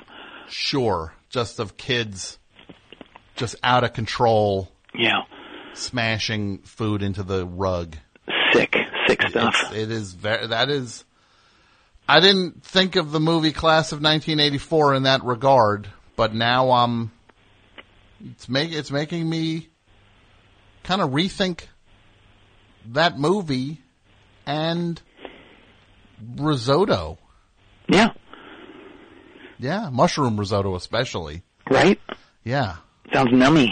No, uh, it's uh, but not when it's smeared into a carpet. It doesn't. Well, it might be good. Until you try, you never know. Ah, that's fair. It's a fair point. Maybe. You're right. Ooh, ooh, What? crap. I didn't realize how long we were gabbing. Uh huh. I need to go start the projector. The projector. Yeah, yeah. What what projector are you starting? Well, I forgot to mention the best new addition here at Peaches and Cream. What's that? The, the Playground Cinema? What what is playground cinema? Oh, only the answer to every moving, loving parent's prayers. Here's how it works. Mom and dad settle in and watch a great film while little Salinger and Cobain play on a jungle gym just five feet away. That sounds that, that sounds completely unbelievable. Okay, we're Hang on. Let me hit the lights real quick. So you're walking into the booth. Yeah, let me turn on the projector. Hang on. Now, Do you know what? Uh, well, can you tell me what you're showing at the theater? Is Some, it some good family fare. uh-huh. what like Hidden Figures? No, um, we're showing that uh, Peter Blatty film that uh, he made with uh, Trent L. Strauss just before Blatty died. No, okay. Yeah.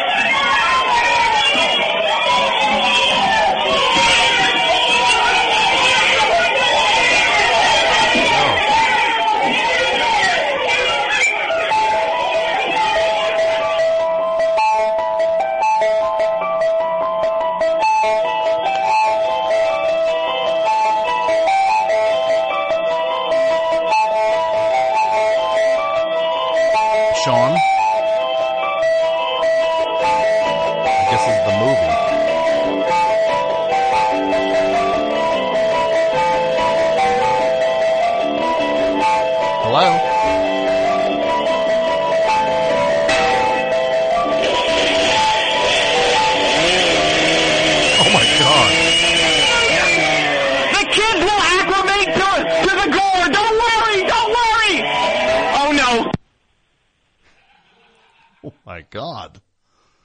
Wow.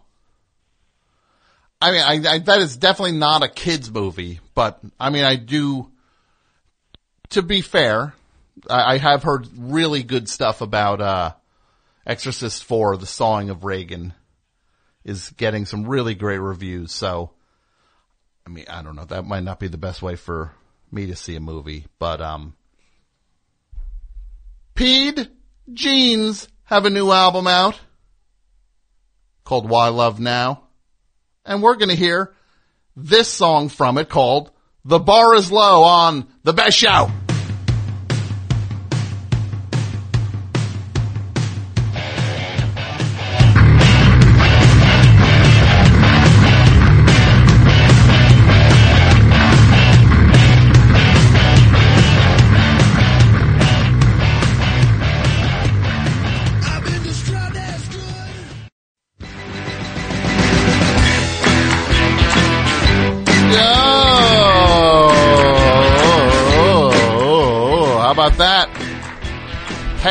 Right? Except the A is an I. What do you think about that, Mike? Rockin'. Mike says rockin'. And look, Mike generally doesn't like rock music. The stuff Mike likes is like, uh, Box of Rain, right? Sugar Magnolia.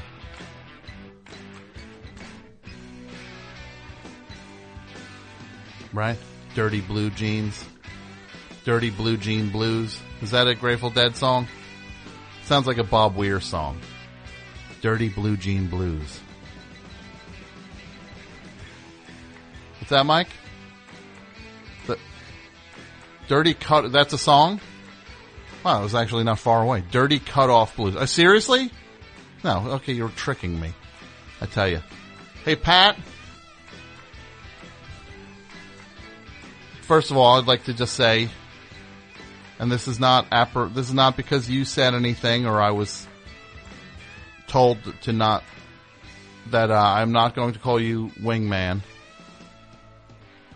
anymore because that's hurtful.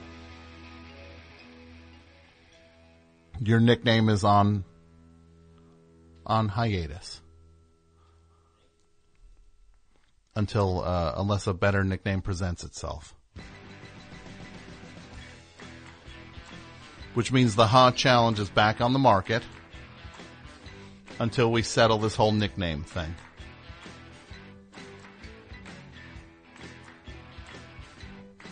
But that song was from.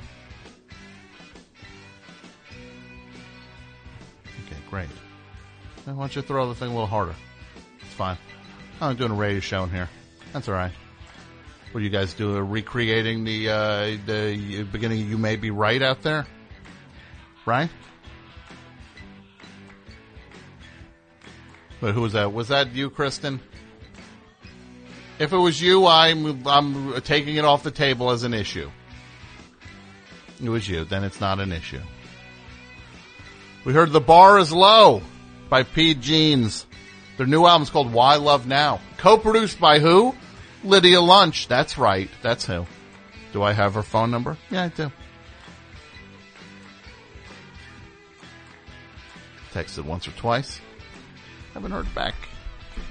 Think the text trail. Think the ball is in her court. Sub Pop put that out. Sub Pop Records, subpop.com.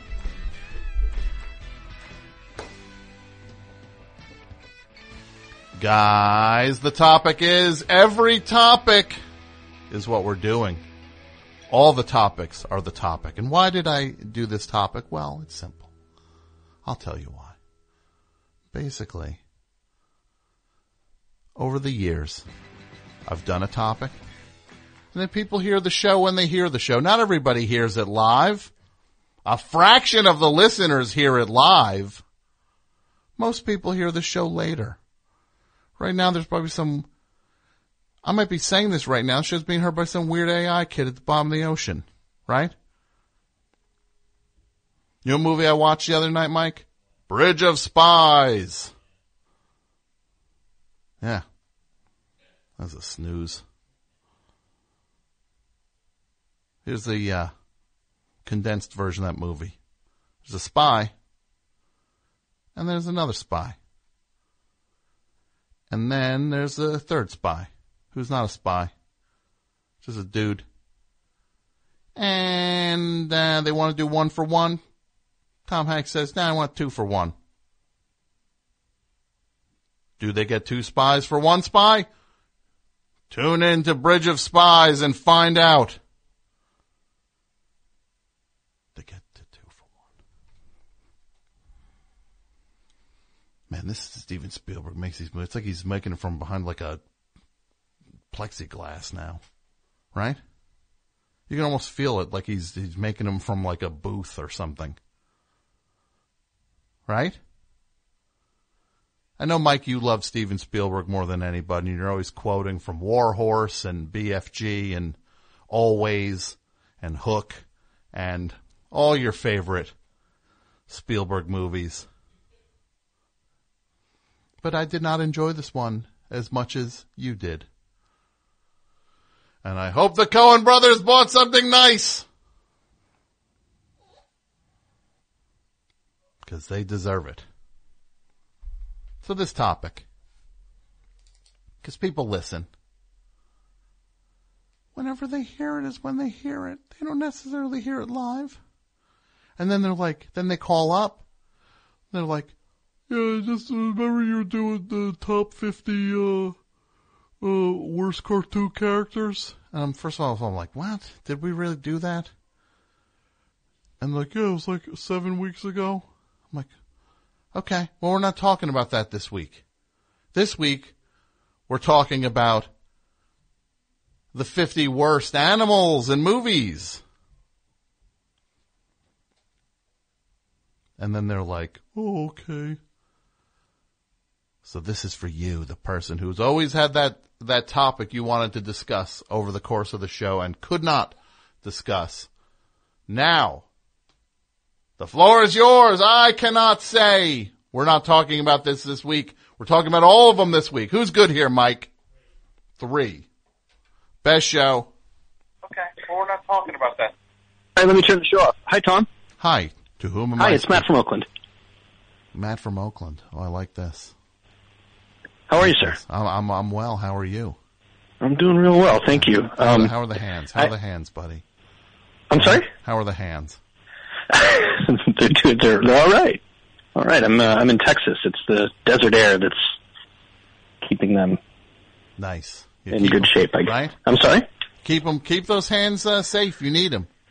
I'm not saying who. Yeah. I'm not gonna say this. This guy Matt from Oakland calls.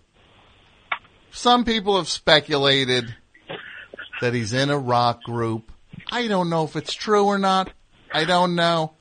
I'm not going to say the name of the group because I might end up in court. I don't know. That would never happen, dude. Right? Well, and I'm not even going to allude to the name of the group that I think it might be. Right? Well, I um, I appreciate your discretion. Right? Yeah. Um, I, I have one for the topic, but I also for a topic, but I also have one of these bizarre ways in which you and the best show keep popping up into my life. Yeah. They pop up at Um, work, your day job, when you're hanging out with your Uh, two other friends on stage. Oh, I can't say which band I think it is. One guy's got I- tattoos. You know that rock band where the guy has tattoos? Okay, then can I can I give you the speaking of the the tattoos? Can I can I give you the one that I have for a topic? Matt, of course you can. All right, thank you. So, um, I'm just hanging out in my room, uh, drinking a, uh, a kombucha. Yeah, yeah. and I was thinking about people that should be shopping for a coffin. Oh, remember that topic? That was something else. People shopping And- for. Remember that guy called? He's like, "Yeah, I want to say who I think should be shopping for a coffin. I think Jack Nicholson should be shopping for a coffin." Remember that? Or did you hear that, Matt? Were you listening live when that happened? No, I heard it on uh, Best Show twenty four seven this week. Actually, which is the 24th. That's the, the best show, uh, uh, greatest hits and, and rarities and more radio station that goes on all the time. You go to thebestshow.net slash 247. Now some might say 247, that's a number, a three digit number. Not, what would that be? 60? 65? If I was doing math, I'm not good with math. 247 minus 65? I don't know. Um, I um I met Sam Donaldson the other day, okay. Go and I think I don't celebrate you know anyone dying uh, necessarily or shopping for a coffin, but if there were anyone that I've met in in recent memory that needs to be shopping for a coffin, it's Sam Donaldson. So am I supposed to get mad at you now? Because that's gruesome to talk about this shopping for a coffin, right? Well, it is, but it was because I met him and he was. I have some tattoos, and he was really interested, and he was like touching them a lot. So I Well, ended that's up, weird. yeah, and I ended I up see you have talking some, to him. Uh, looks like you have some tattoos on your arms there. What's that one all about? Yeah, and he was fascinated with them, and he, um, but he was wasted. So weird. Allegedly he was. I don't know if he really was. He was allegedly wasted, I don't know if and I mean, I've never seen an elderly man that drunk. Okay. I don't know if you got some axe to grind. I'm going to say you are alleging that. I am not. That's true. Okay, well, um, Mm-hmm. also, and this actually happened on the same day. I I don't know about you. I've had the same sort of celebrity crushes for most of my life. Like they don't really update. I'm still crushing on the same people that I crushed on when I was a kid. Who? Susan Anton? I'm sorry. Adrienne Barbeau? Juliana Hatfield. Yeah, Juliana Hatfield. She's cool. She's a raw. She's incredible. rock. Yeah. and I was trying to I was I was trying to tell my friends about how good her post Blake baby stuff was, Mm-hmm. and You showed them um. I was watching. Yeah, yeah. I watched the video. Yeah, you, you know, you, but I mean, you've never, I've never heard you talk about that before. You were exercising in a Uh, video Julia-. There's a Juliana Hatfield video that I'm in. Yes. Yes. Now we're I thought that was really cool. I, I don't know why you want to gloss over Let that. me That's just awesome. say, oh, oh, oh, look who wants to, to wonder about glossing over things. Look who suddenly doesn't want to get specific. Wants to know why I don't want to get specific about things. My, my. Look who is suddenly like, well, I don't know why you wouldn't want to go into de- in depth with that thing that you, Well, but it was it, that was you know years ago though. yeah, okay, fair enough. It was uh, Universal Heartbeat. It's an awesome video, and uh, Yes. you were doing calisthenics in it, I was. which I actually saved. This is creepy, probably, but I saved the screen cap of it and I sent it to a bunch of my friends. a screen cap of what? Me? Of you uh, exercising, yes. I don't. At this point, I truly don't care anymore. I have nothing now, Matt. I don't have what you've got. You move from thing to thing. You got one thing's wrapping up, you bounce to another thing, right? You're swinging from vine to vine, like uh, Shia LaBeouf in that uh, Indiana Jones movie, the best of the four Indiana Jones movies. I wish that was the first time I I'd been compared to Oh, Shia LaBeouf. I hope they make a fifth one. I hope they make a fifth one, and just Harrison Ford is just like Indiana Jones is just like it'd be like Death Wish five when Bronson was just kind of like that guy over there looks like he's up to something, and then like some other guys went and checked it out. It would be awesome if he like crashed a plane into a scene. Okay, yeah, and uh, the other thing I want to just say, thank you for bringing this up, Matt. This guy needs to get out of the air with this. He's had like th- two or three close calls now. Get out of First of all, you're that loaded, you can't just get some clear airspace where you and your, you'll be the only dumb plane in the air. He doesn't have enough money, he can't like buy air rights for a couple hours to zoom around. He, he seems like an, a barely competent pilot. He's going to hurt the rest of us. I'm on a plane. Suddenly, Harrison Ford's trying to land it. He's going to crash into my uh, to, to uh, the jet. In my limited experience, with the exception of Bruce Dickinson, it's never a good idea when famous people become pilots. Yeah, I, I just what it was. That that's when you just got to know. You know what that is? When you realize you're thinking about becoming a pilot. You know what that means? Go to the soup kitchen. It's soup kitchen time. You're losing your priorities. Hit the soup kitchen. Get the ladle out. Right? Start Is there- ladling that soup.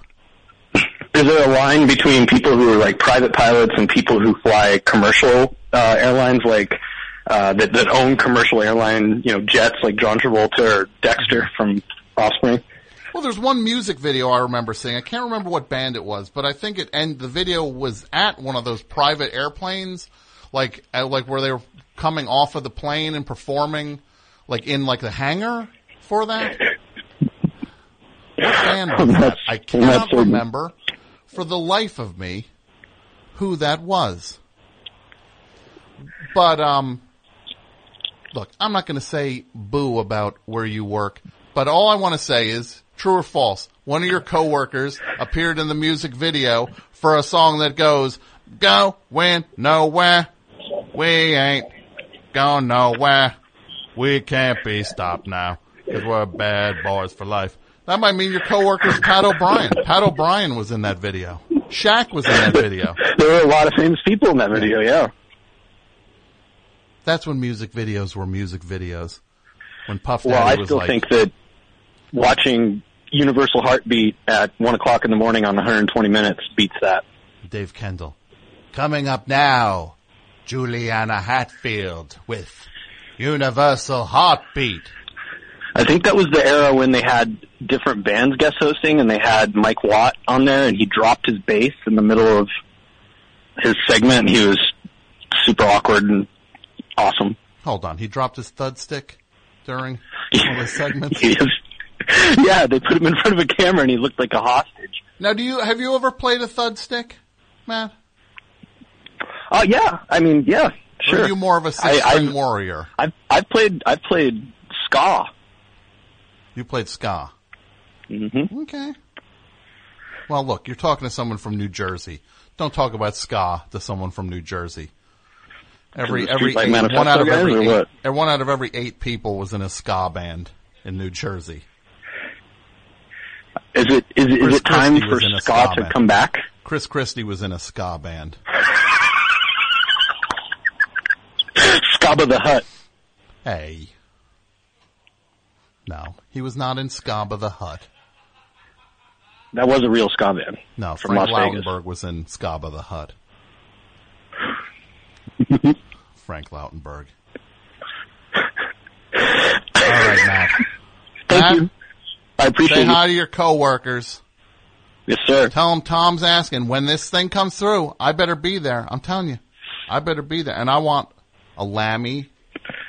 I want a lamb, and I know there's different levels with these lammies. I want the one that the tour manager's just like, I can't, Matt, are you insane? I can't give this guy one of these. I didn't, you're being tour managed by Tony Curtis, but, um, um, I, I want would one of the ones that I want one of the ones that hurts where he it's got a number on it, like it's got a number on it, and it's a low number. If I were in such digits. a position, Yeah, I would probably just give you the uh, laminate from the drum tech because No, no, I don't want his. I don't want his. no, no, because he gets to go everywhere. Yeah, I don't want his. Look, I know where these guys get to go. I watched roadies. I know where these guys get to go. But I want my own Lammy. Got it with Death Cab. Got it with Death Cab. That's doable. Death Cab gave me the Lammy. Could have shown up to any show on the whole tour with that thing. Couldn't stop. I give could have been on stage. I could have been on stage playing congas with them, with the Lammy I had. I, I, I'll give you mine. KV I, gave I me really KV gave me the Lammy. Kurt Vile gave me the Lammy. I want you and your band to give me the Lammy. if only. If only. No. Let's make this happen, Matt. Yes, sir. You have a grand evening. Still gonna do that to him. Go, win, nowhere. Remember that video, Mike? No, of course you don't. We ain't. Studio, remember that video? Yeah. Pat? Who's your favorite celebrity in that video? Ben Stiller? Farnsworth? Pat O'Brien? Shaq? Cause Pat O'Brien was like looking over the fence.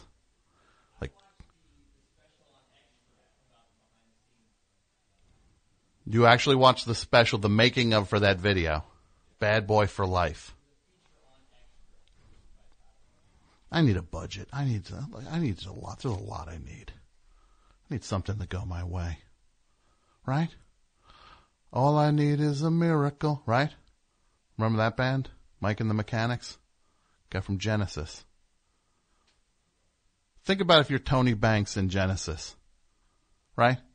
Ah, Peter Gabriel used to be here. Ah, he's huge now. Ah, the drummer now, the other guy, Phil Collins. Ah, he's biggest pop star going. Well, leaves just me and you, Mike Rutherford. Mike Rutherford's like, actually, I have a band that's called Mike and the Mechanics, and uh, we're gonna have a couple hits with this new record. And Tony Banks is kind of like, I'm going to make classical music. Who's good here, Mike? One. One's good. Best show. Hey, uh, Tom, this is David in Chicago. David in Chicago. What's up, David? Um, well, I'm really excited about this topic. I think that this is uh, this is my first time calling, and I feel like this this topic is like uh, it, it was made for me. I've got I've got a, a bunch I'd like to rapid fire if that's okay. David, I'll allow it. Okay. Um, July 3rd, 2001, um, you asked for callers to call in with a Frank Zappa song that doesn't suck. Um, I don't like Frank Zappa at all, but I do think that the song Apostrophe is a good song. Um, October 29th, 2002, uh, this topic was I Don't Get Uh, similar topics on January 30th, 2007 and July 20th, 2015. I'm going to say the Minutemen. Um, I, I like the Minutemen, but I, I feel like I'm supposed to love them, and they've never uh, they've never really like connected with me. All right. Um, don't work for you. Don't work for you. What are you going to do? Right, exactly.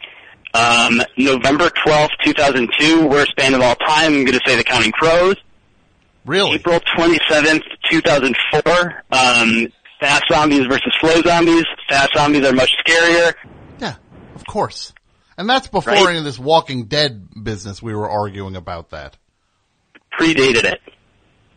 Yeah, right. It was when they made Right. that movie, the remake of uh, Dawn of the Dead. Uh, that is right. That is that is correct.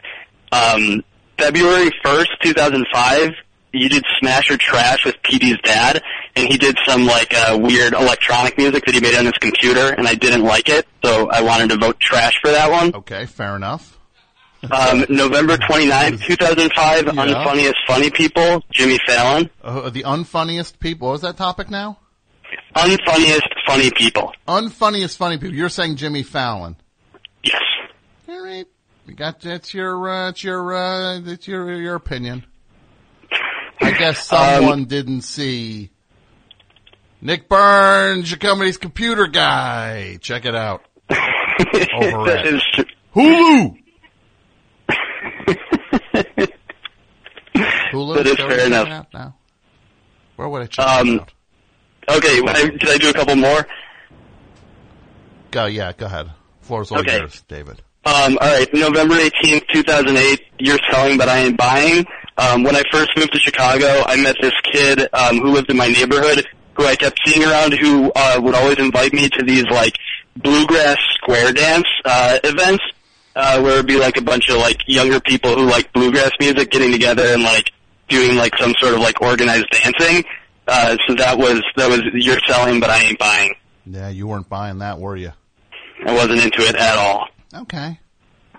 Um, and then, yeah, I think I think my last one here is um, June fifteenth, twenty ten. Um, the topic was good guys who you can't stand and bad guys who you kind of vaguely like or just tolerate. Um, I, for some reason, I dislike. I, I I don't know what it is, but I can't. I can't get on board with the guys, and they might be giants.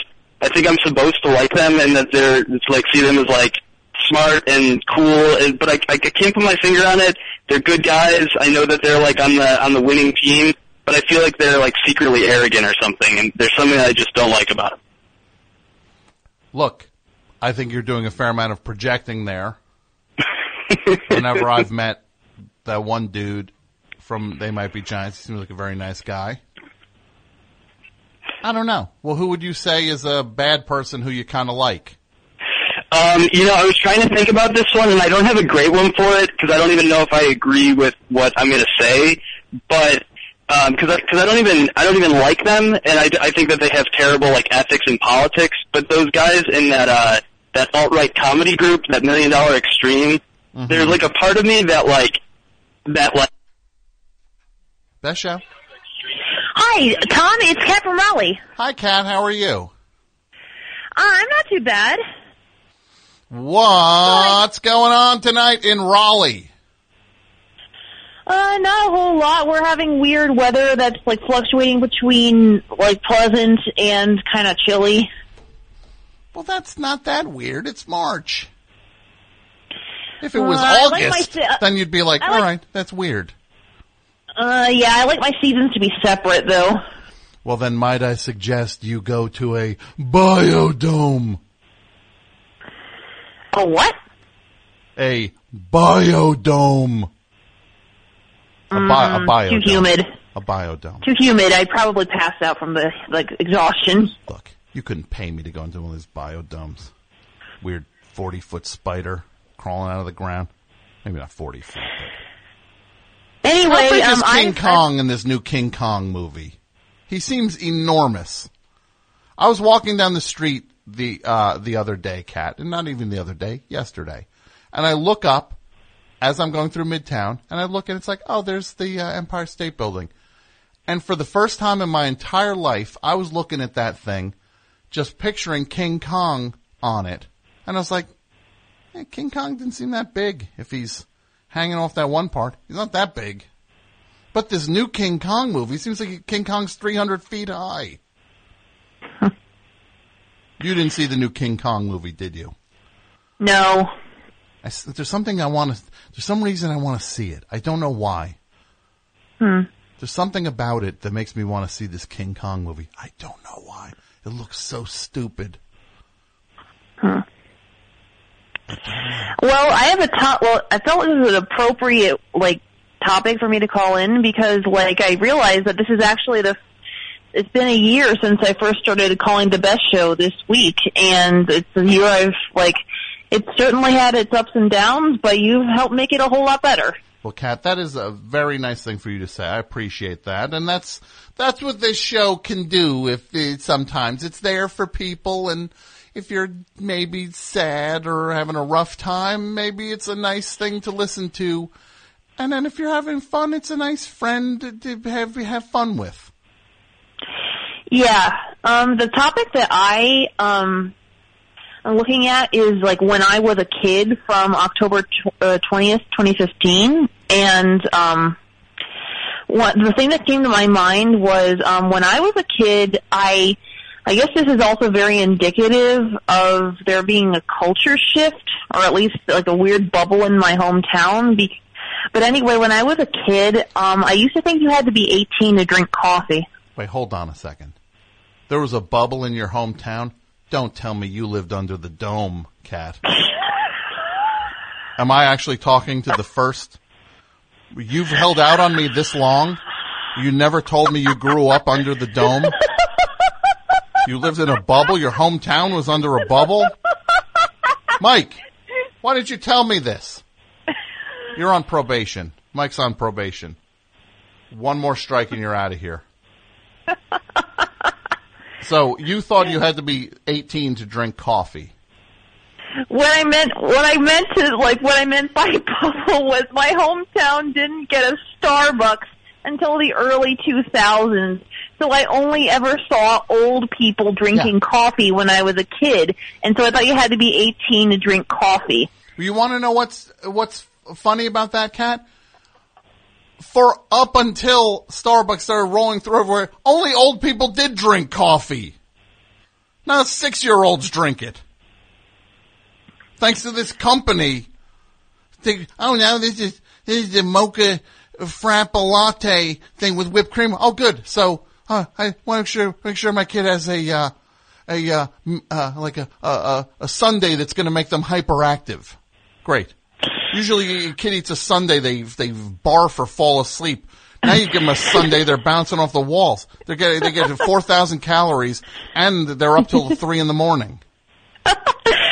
One time when I was like like 13, I tried one of those. I had to throw it out after one sip because I could taste the coffee even amid all this like supposed like sugary sweetness. I just mm-hmm. have really really sensitive tongue, and I just think anything coffee is revolting. You still don't like coffee? No, no, not in any Oh, way, I shape, like or coffee form. a lot. I like coffee a lot, Cat. I I have a child's taste in drinks. It has to be either sweet or neutral, like water, for me to want to drink it. Same goes for booze. Okay. Do you like Sunny D? Never tried it. Okay. Hi-C. Ah, it can be good. Juice box. When's the last juice box you had, Cat? Left juice box. Uh, I don't think I've had a juice box since I was in the single digit ages. Well, I gotta say, do you, what do you think of the smell of coffee, Cat? What do you think It gives me a headache. Oh, so you're just against you. You, it does not work for you on any level. Because I know people who like the smell of coffee, but they don't like the taste of coffee. Ugh, just coffee grosses me out. Well, I like it. Sorry. Yeah, I'm not gonna like ban you from drinking coffee. I'm not a coffee dictator. You know what? You couldn't ban me from drinking it. Nothing will stop me from drinking coffee. Nothing could stop me. I couldn't stop me. I would have a real problem if I had to stop drinking coffee. That would be some headache that would be uh, on the horizon. Oh boy, oh boy, oh boy. I could only imagine that headache. Right? I like wish I'm liked spike- coffee because I'm a grad student and I need a ridiculous amount of sleep. Mhm. That's why. But I don't. It's my curse. That's why God invented five hour energy drink. Uh, my sleeping schedule mess up as enough as it is. What about Monster energy drink? Right? Oh. I just stick to regular old soda if I need it. What kind of soda? Um, Diet Dr. Pepper. well, Dr. Pepper is the good stuff, yeah. It's the best, the best soda they make. That the soda people have made. Diet Dr. Mm. Pepper. Or regular Dr. Pepper. A little heavy for me. Yeah, I like root beer as my favorite soda, but often it doesn't have caffeine, so if I need the caffeine, I get like a Coke or a Dr. Pepper. All right, so you stick, you get, that's where you get your caffeine from. Yeah, also chocolate. Cat. This call Okay. is the anniversary call, and I'm glad you're a part of this show, and I appreciate it, and I, I, I hope I will hear so much more from you as we oh, move Oh, that's so on. sweet of you, Tom. Well, uh, um, you, uh, you, uh, you- congratulations on uh, one year on the show. Yeah, thank you. All right, Kat. I'm going to go. All the lines are lit up, though. Well, I'm going to. Oh, gonna, yeah, gotcha. Right. I'll talk to you soon. Bye. Take care. Bye. Best show. Best show. Hello? Yeah. Hello. Yeah. Hello. Hello. Hello. I'm here. Are you there? Yeah, I am. Hi, Tom. Hi. To whom am I I'm speaking? Tom in St. Louis. Who is this now? Tom in St. Louis. What do you got going on in the background there? What I hear beeps. I hear, I heard a commercial playing in the background. What what is that? Uh, the commercial's off. My wife was heating some hot tea for me for the evening. And That was a microwave beeping. Beep, beep. okay, well, I heard the actual beep. You didn't have to do the All beep. done now. the beep didn't go beep beep. It didn't go beep beep. It went. Secondly, what was the commercial? Um, something to do with cars. Buy a new car. It's, the news is on, so they advertise Carfax. cars all Right. the time. Do you think that Carfax Fox would be good in the movie? Right. I think Yeah, that'd be fun. sure. Right. To watch Right. him. What if the Carfax Fox showed up in the movie Cars, and he was just like, "Boo, you were in an accident."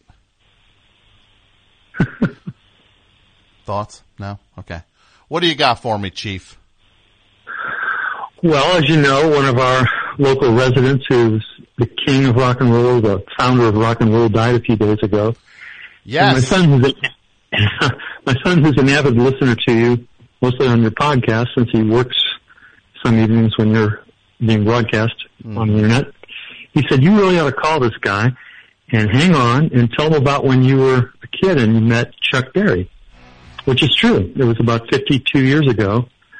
I was hitchhiking out from where I was living in the in the toward the city to uh, to Caddy at a country club, and my route took me past the airport as I was hitchhiking. It was pretty safe back in '65 or so, and this long purple car pulled up. And as I remember, I was, I was thinking, this doesn't look like anything I've ever seen. I hope it's safe front window rolled down and this uh, black guy with a hat on leans over and says, uh, where you going? And I said, out to the country club. And he said, I think we're going that way, aren't we, Chief? And he turned around and the rear window opened up and there was this other black guy in there. He says, yeah, get on in. We'll take you close by. And as I got in the car and looked around, I thought, this is, I guess it's safe. It's a big old car and there's this guy back here. And then I realized, because he had a pretty distinctive look about him, that it was Chuck Berry. I had two older brothers who played 45s all the time, and his picture was on some of the sleeves for the 45s, and I went, man, you're Chuck Berry. He says, you catch on quick, kid. And so we had a nice 20 or 25 minute talk as they took me out to the country club. That was my brush with rock and roll royalty, I guess. I gotta say, that is a very exciting story. and I've you, been living on it for 50 years. you've been living on it for 50 years? or so, yeah. Wow. Mm. I appreciate the call. We also, my wife's sitting here now, and he he played at our high school back in about 1971, Okay. and that was at a lull in his career when he wasn't really popular. Mm-hmm. You know, he was really hot in the 50s and kind of died off toward the late 60s. In the 70s, he was just playing a lot of, you know, secondary venues like a county high school here in St. Louis County. But I remember sitting there holding her hand, laughing like crazy when he played My Ding-a-Ling. You ever heard that one, Tom? What song? My Ding-a-Ling. No, I don't know that one. My have to- Ding-a-ling. My Ding-a-Ling. My, As I recall- don't know it. It went, my ding-a-ling, my ding-a-ling, I want you to play with my ding-a-ling. And that's how it went. Pretty fun song. I'm sure YouTube has a version of it if you look. I'll check it out. Cool.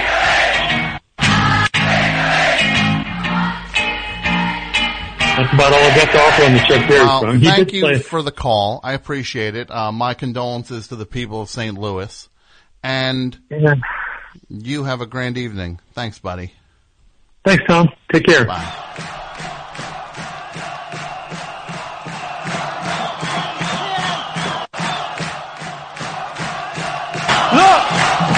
There's about 2,000 people outside waiting for another concert. I'm sure lots more of you are going to come back in to see the Pink Floyd. We don't get a Pink Floyd concert if we don't clear the place. It's as simple as that. This is the management. Hold it, kids. Hold it. Literally, if you be quiet for 30 seconds, we'll tell you what's happened.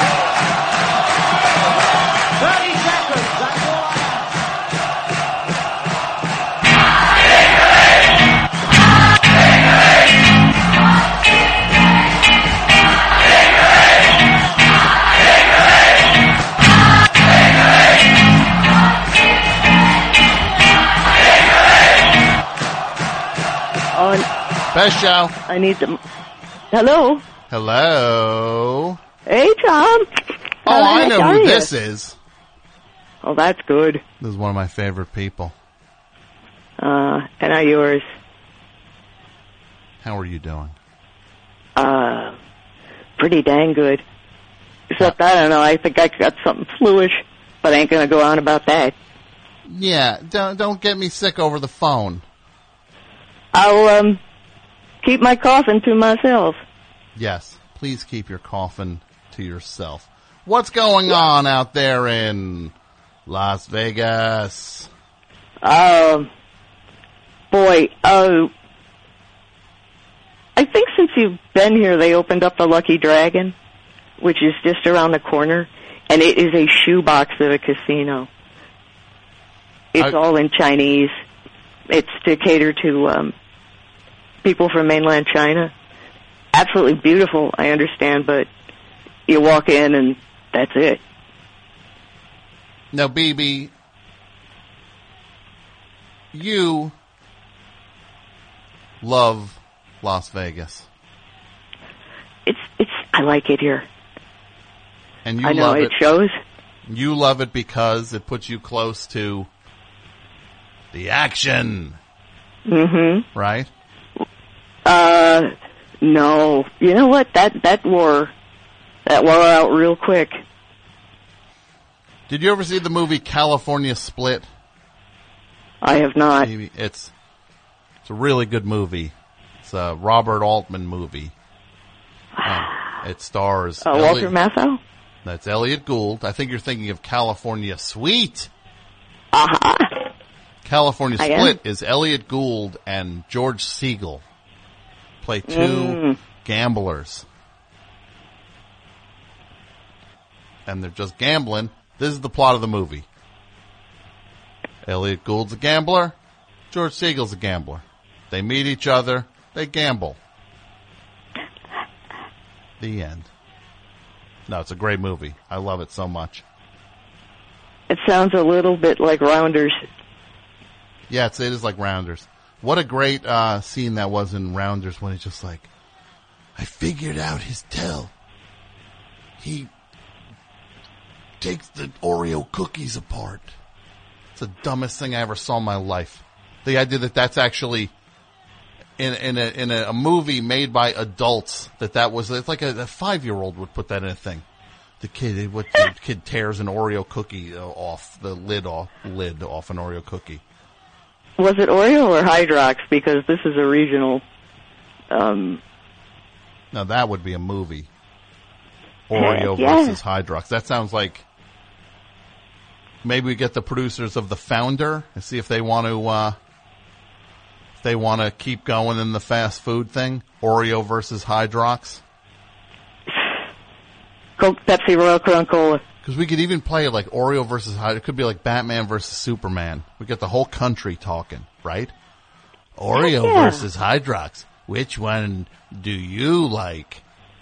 Oh, were you already had said that Hydrox went vegan? Did they?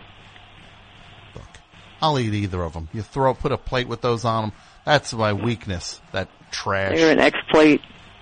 I went up to go do Pat's show on WFMU a, a week or so ago, and I'm up We there. listened. Oh, that's sweet of you to say, baby. I appreciate it. And I'm up there, and then there's a there's a thing of Oreos, and I start eating these dumb cookies. I'm like, these are just like, how did this get hardwired into me that this is uh, the good stuff? Right? It's kind of a like a paste of crack and fat. Yeah, they're gross. Yeah. But I love them. You smash them in ice cream, I'll eat that. You Yeah. put the thing in front of me, you, you have them. I eat them. I'll eat Oreo cookie. However, you give me an Oreo cookie. Mike, Oreo versus Hydrox. Where do you stand? Or Mike's Mike likes Oreo. Well, they've worked hard for his love. Yeah. Mike, did you hear that? The Oreo. Corporation has worked hard for your love. Oh, that's um. Okay, uh, Nabisco. Allegedly. No, this has just my, been my observation that uh, Nabisco brands are wildly overpriced. For you can get a regular box of ginger snaps, store brand for about two dollars, but the uh, the ones the Nabisco ones with the stripes, the one with the the really good ginger, they're um like five fifty. The ones with the pieces of um the actual non garbage in them, actual ginger. Yeah, yeah. Well, I got some of that too. That uh, crystallized ginger. That stuff will take your head off. Yeah. Get me wired. One of my dad's. I think you, baby, just created a new topic. Cookie talk, Cookie talk. right? It's it's different from. It's a more visceral thing than candy bars. That you just those you can't leave there, but cookies you're gonna stand there a while and make a decision. Yeah, I like. You know what I like also? They have these uh, Paul Newman ones that are like health Oreos that aren't healthy at all. No. Oh. Oh, the lemon ginger ones. I, mm, I, my sister came down to visit me in Pennsylvania. We tossed a few of those down, as is our wont, and then I got my blood tested the following day. and then you're like, my sugar was through the roof, yeah, yeah, and she's asking me, "What have you been doing?" Nothing out of the ordinary. yeah. You pounded a few Oreos. It was the um, there are two ginger snaps with some lemon squirt in between.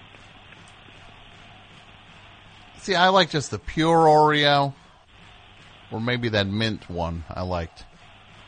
Mm. Well, that place in Sayreville that I was telling you about, that warehouse, I know they did Hydrox, Vienna Fingers, uh, the square, the square cheese crackers, the Yeah. the Cheez-Its. You like Cheez-Its? Mike? Uh, you pro Cheez-Its? Mike loves Cheez-Its. Cheez- Mike's favorite of all the snacks was, um, he liked these like cheese cracker things I had that I would get from Costco and then he'd be like, yeah, just we're running low on cheese cra- crisp crackers. And then I finally brought a big bag of them and he's just like, yeah, these make me not, I don't feel good when I eat these. I think they're still out there. I think the bag's still out there, just laying there. Right, Mike? You had a, you had a stomach ache. Got to slow your roll, Chief. Right? Got to realize you just I think can't. those, uh, they call them wheat cheese. Lance makes them. They're, um, I think they're made in Tennes- Tennessee, the same place you get your moon pies. It's just two wheat crackers with a shot of um, squeezed cheese in between. Well, as long as they're on wheat crackers, then it's kind of a little bit of. It's like health food, right? He's getting some fiber. Yeah, it's like Tennessee health food. Yeah, those people look great. Yes. Now, BB, you know, of all my favorite callers, you're at the tippy top of the of the. It's almost like you're Criss Angel standing atop the the Luxor, right? Right. That's where you stand in my mind. You are the Did- Criss Angel of this show. Did I blow your mind? You already did. All right, baby. I'm going to get the rest of these calls because these people are getting crabby. Happy hunting, man. Thanks. You take care. You too. Bye. Bye. Hi, best show. Hi, Tom. This is Aaron from Cleveland. Who is this? Aaron from Cleveland. How are you, Aaron? Good. I haven't called in a while. Um, Yeah, it's been a while. I've been listening pretty consistently. How are you? I'm good. How's the meat slicer? Um, they moved me off of it, and I now work more or less. It's been quite a while, I think, since I called, but I've been working primarily just as like a cheese, like a cheesemonger there for like the last, uh, like almost six months. Okay. and what does that entail? What does being a cheesemonger entail? like cutting and wrapping like like gourmet cheese and like making dips and spreads and demoing things to people. All right. And do you It's pretty say, okay. You might want to try this cheese. Definitely, yeah, I, I definitely have to do that and definitely like try and convince people that they can taste like alpine thistle and like mm-hmm. the grass and stuff of like this cheese that you know they they come in asking for like yeah there's people who would kind of normally I mean it's like a kind of wealthy suburb but like they're that like they come in asking for like the Cracker Barrel cheese brand and then like I try and sell them like twenty five dollar a pound like Gruyere or something. Yeah, there might be a little bit of a gap there in the uh, cheese market between Little bit. Cracker Between Cracker Barrel. brand, which is which is a dollar eighty nine, and your twenty five dollar cheese. Yeah, I mean, I can't really afford to shop at the store I work at, so I don't know. But I'll- some of these people are here every day, so it doesn't really bother me And to you- try and sell upsell them. And when you when they come up to you with the Cracker Barrel cheese, you just like, well, you won't be able to taste the Alpine Thistle in that. Yeah, I, I'm like um, I'm like all three of the clerks in High Fidelity, but about cheese. So you, you, oh no, you're like the Voltron of cheese snobbery em, uh, employees. Then Yeah, which is hilarious because I don't, I don't, it, you know, of course, as people playing the home game would know, I don't eat cheese either. So I've just been like lying to a lot of people um, about like what you can actually taste in any of these cheeses because I have no no clue. you don't even know what's in the cheese. You just say, Yeah. yeah, this one has a little more Alpine Thistle in it than the other one, and then they'll go, Well, whoa, like- it does. Well, the best is when you actually do like sampling demos with them, and then you tell them like exactly what to expect, and like I'll just throw stuff out there, and they'll be like, "Oh yeah, I, I get that, I taste that." Of course they can't. They're eating cheese in a grocery store.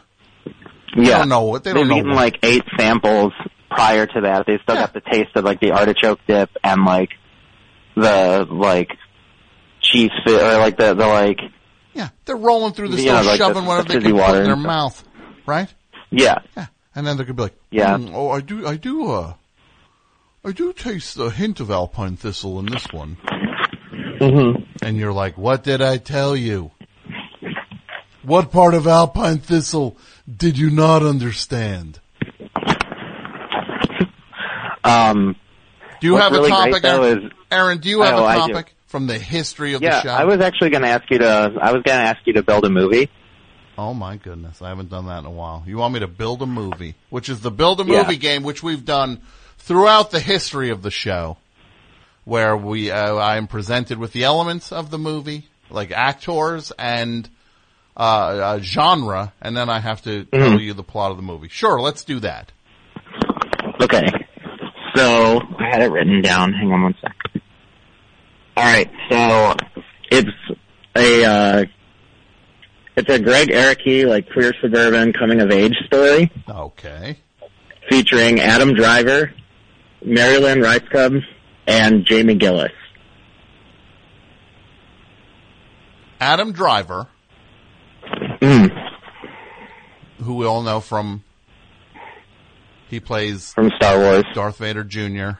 in Yeah. the new Star Wars movies, and he's also He was in Girls. he was in Lincoln. He was important in Lincoln. and he's also in Girls, and he usually goes Hannah, right? What the Yeah, fuck, did you- Hannah? Hannah, what's your Did you- problem? Have you seen the trailer for the new movie that he's in with um Andrew Garfield, the, the like missionary movie that Scorsese's making? I didn't watch it yet. No, that came and went already. That that movie, yeah. Oh God. I'm sure they love I don't- the idea that it's March, and they're just like, yeah, I think this is why we're out of work now.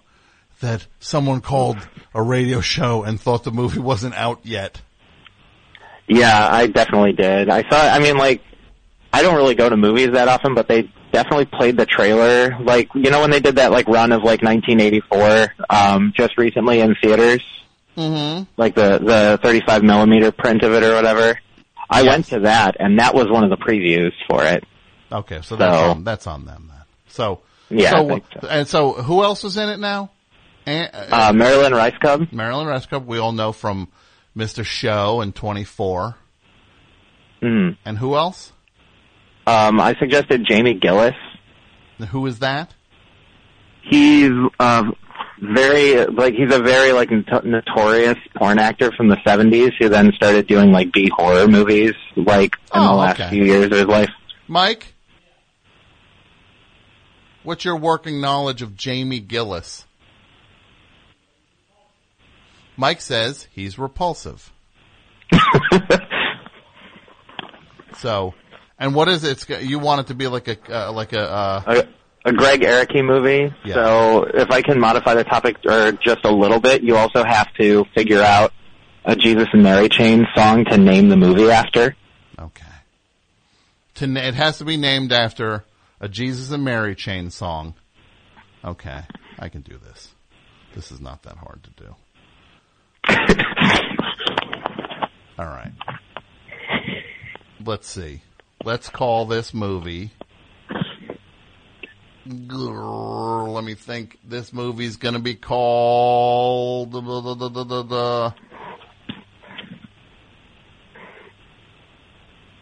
Hmm. The Living End. No, yeah, I already have that one. Mm. Maybe that's why it sounded so easy. How about My Little Underground? I think that's fine. Yeah. Okay. So it's called My Little Underground. And Jamie Gillis plays the owner of a record store. Is that track? Sure. I don't know those movies so well. Those uh, uh, Greg Carey movies. I know the one with Rose McGowan when she was shooting everybody. I saw that one. Okay. That's Doom Generation, right? I Yeah. think. I don't know that I've seen that one. Yeah. Um, okay. What, so what, uh, he- would, he a, owns- would a Bruce LaBruce movie track better for you? No, sorry. All right. He owns a rock Um, club. Adam Driver is a he owns a rock club, not a record store. No, he owns a record store, and Adam Driver's band wants to put a. Who is the third person again? Mary Lynn Rice. Mary Lynn Rajskub. That's right. And uh, Adam Driver's got a band, right? hmm and he, he wants to put a he wants to put a single out from his band, and he brings his tape into the record store, into uh, the store which is called My Little Underground, right? Yeah. And then uh, he uh, he wants to. Jamie Gillis says he'll put the record out, but the only thing they need to go uh, they need to rob uh, Mary Lynn Rajskub's uh, uh, condo to get the money for it. Would that happen in one of those movies? Would happen in Doom Generation? I'm sorry, Um, this is not very good. I'm not doing a good job on this one, Aaron. Oh, you're okay. I don't. I don't know if I should talk about what happens in Doom Generation on air. Yeah, That's a that's a pretty bleak one. you raised the bar on me, and I failed. I failed. Oh, it's okay. I have something that might cheer you up. Oh, have I'm you heard that? Um, have you? So you know, I'm sure you're familiar with um, the the storied pre-solo works of Billy Joel. Am I familiar with the what works of Billy Joel? Stuff like the the bands that he was in, like the Hassles and Attila.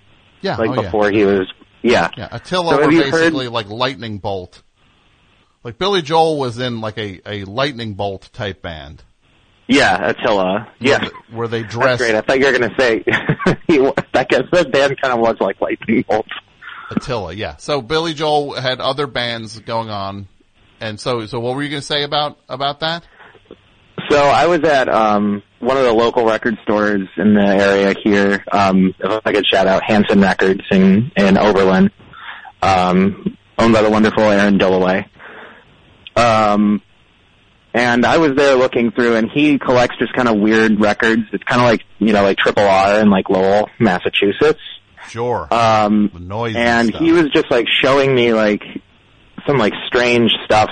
Like every time we go there, he's uh, I go there, he shows me like, you know, he's like, oh, I've got all these reel to reels of like, you know, William S. Burroughs and like Genesis P-Orridge stuff or stuff like that.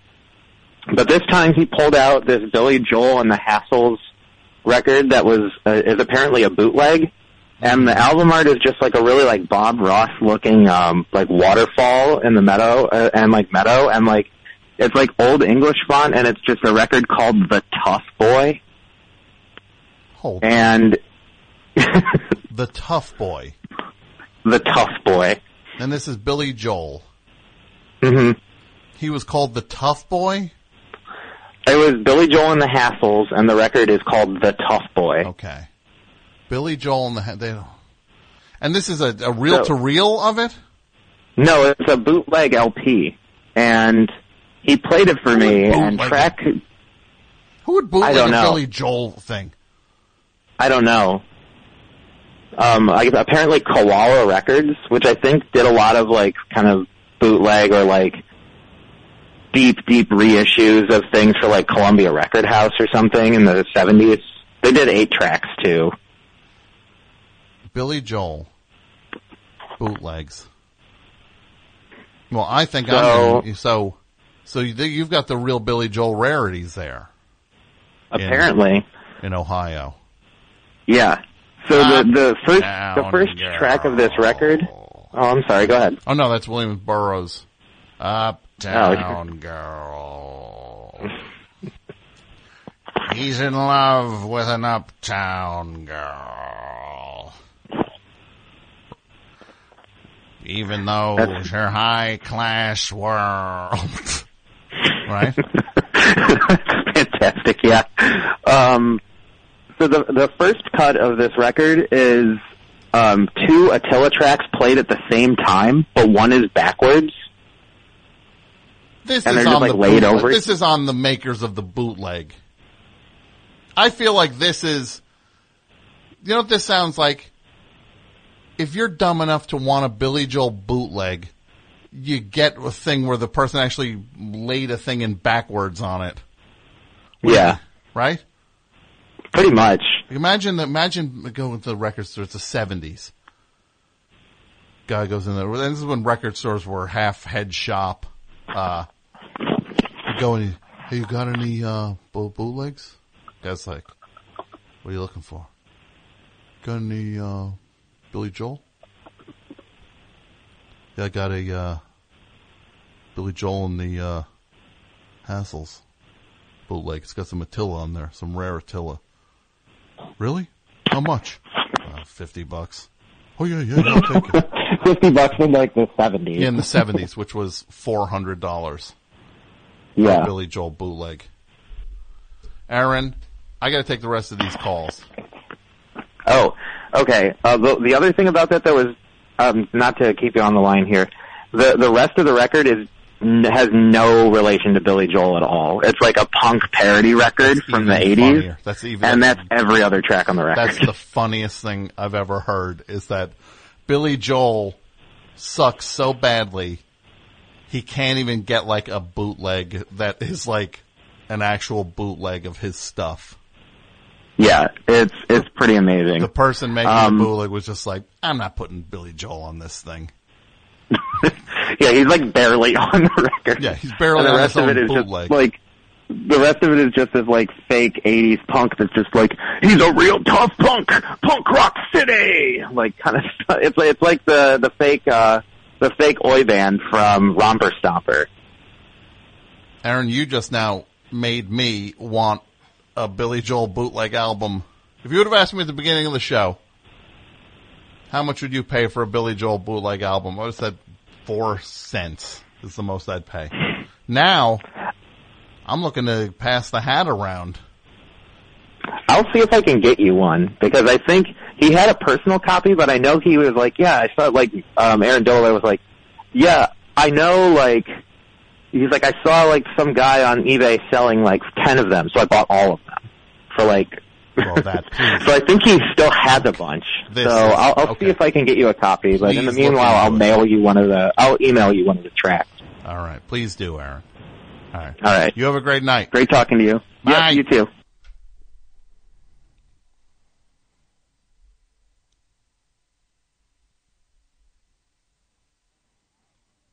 It's five o'clock on a Saturday. The usual crowd rushes in. Best show. Hi, how are you? I'm well. To whom am I speaking? Uh, this is Ina, and I'm in Portland. Portland, mm, Oregon. Ma- Sorry. Okay, Oregon. Okay. The the wet one, not the cold one. I've never heard it put that way. Now, what's going on in what's going on tonight? Ina, you said. Y- yes, yes, correct. Do you have Um, something for the topic? Being any topic? I do, yes. Um, I have a small, great unburdening. Um, it's Oh, kind of a dumb one, though. The floor is yours. All right. So, um, about a couple months ago, a friend of mine was giving me a free like box spring and a mattress, and um, but I had to go pick it up myself. So I would get a, like a U-Haul and drive it across town and get it. But I decided to get a van instead of a truck because it's cheaper. So the only thing with the, the van is that it's uh, there's like a specific way that you have to put a queen size mattress in it. Like you, they make you watch like a two minute video because it's like a you put the box spring in Who- first. who- who's that- they? Who's they? Oh, uh, U-Haul. Okay, U-Haul. Fair enough. Yeah, U-Haul is like a specific, like a video that you have to watch. Um, and so I, like, you put the box spring in first, like diagonally, and then you put the mattress up against it just because it has like a low clearance, the van. Okay. Um, and so we get over to my our friend's house, and me and my boyfriend, and um, I he the person, our friend, and my boyfriend, I see them pick up the mattress first, and they start to carry it, and I knew this was wrong, but I didn't say anything, and I thought, well, you know, uh, this will work, it'll be fine, I'm sure. And so they kind of have to maneuver it up these basement stairs, and it takes a little while, and it's kind of a big hullabaloo. And they put it in the van, and then they get the box spring, and they do kind of like the same thing, and it takes a little while. And they go to put it in the van, and it doesn't fit. And so I knew this was wrong, but I still didn't say anything. And so they had to take out everything else, and it probably the whole thing took like 45 minutes, and it was raining outside. Um, and I still never told him what they were doing was wrong. And it was, uh, I still haven't told my boyfriend what he did was wrong, and the way he's going to find out is that, uh, we're going to listen to the podcast tomorrow, and he's going to know that I knew the whole time that this hour long process was not right. You just stood there and you yeah, watched. I I thought it would be okay, but it wasn't. Nah. You knew better, right? I did know better, and I know better now to say something. What part of you made you not speak up? What is that, Ina, that made you not say? Um, I think I, I- can save you a lot of time and lifting. The first time is because I thought maybe it was going to be fine. There was something in me, but the second time, I think I was just embarrassed. I think I was I was in too deep. Sure. You were hoping But, some, you were hoping something would come along and, and change the inevitable course of things. Yeah, exactly. So when he hears this tomorrow, what is he going to do? Is his face going to turn purple? Oh no, he's going to laugh. It was at the time it was a big like it was a big ordeal that took a, quite a while. And what's his name? Um, his name is Robbie. Listen, Robbie, you calm down. Calm down, Robbie. It was exercise. All right. Thanks, Ina. Thank you. Thank you very much. Have a good night. You too. Somebody just sent me these pictures, um, saying if I came to Japan, I like how it's like, Tom, Alex sent this. Very nice of you, Alex. Tom, if you came to Japan, would you be happy to ride in the C3PO passenger jet? Recently unveiled by the man himself. Featuring C3PO cups, headrests, and attendant uniforms. And then there's pictures of this jet. Oh my god, you could not. First of all, that, that bum who plays C3PO is all over this thing. That guy's the worst. Anthony, what's his name? Anthony Edwards? Mike? I'm asking you. What? Daniel? Daniel Edwards is the guy who plays C3PO. What's his name? Anthony Daniels? I think you're wrong. I think that I think he went fourth in the uh, NBA draft. I think the the uh, I think the uh, I think I remember the Vancouver Grizzlies drafting him. Um, no, it's this guy. This guy who plays C-3PO is a total ingrate. He's always moaning about these Star Wars movies, about how hard a deal he got, and I don't know why they make them be protective of the script. Oh, you don't know why, really? The seventh Star Wars movie, you're not sure why they're keeping uh, a tight handle on the script of it? You just didn't, still not sure why. Like, why are they making such a big deal about, you know? They should lock him in one of those C3PO things and throw him in the warehouse. Right? He'd be screaming. See how funny it is then, right? Be like being on that uh, Jawa thing from the first one. That guy's so stupid, C3PO. He knows a billion languages. First of all, a billion languages. My phone, I could get a bit. It's it's not the size of a person. All it does is la- translate. You could do that with like a like a, a thumbnail. Now, gotta have a full person walking around, clogging everything up. Gold, also gold. Can we draw more attention to him? Let's make him gold and super creaky. Well, maybe we make him move fast like the like R two D two. Nah, let's make this one gold. He can barely walk. And let's give him the worst personality ever. 'Cause we can program him however we want. Let's give this droid literally the worst personality you could imagine anyone having. Weird passive aggressive creep. And all he does is translate stuff. R2D2 will zap you. R2D2 will punch in, uh, deprogram the Death Star, whatever he was doing with that thing. That stick that popped out of him. I don't know what that was.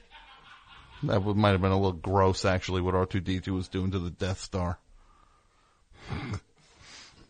now that I think about it.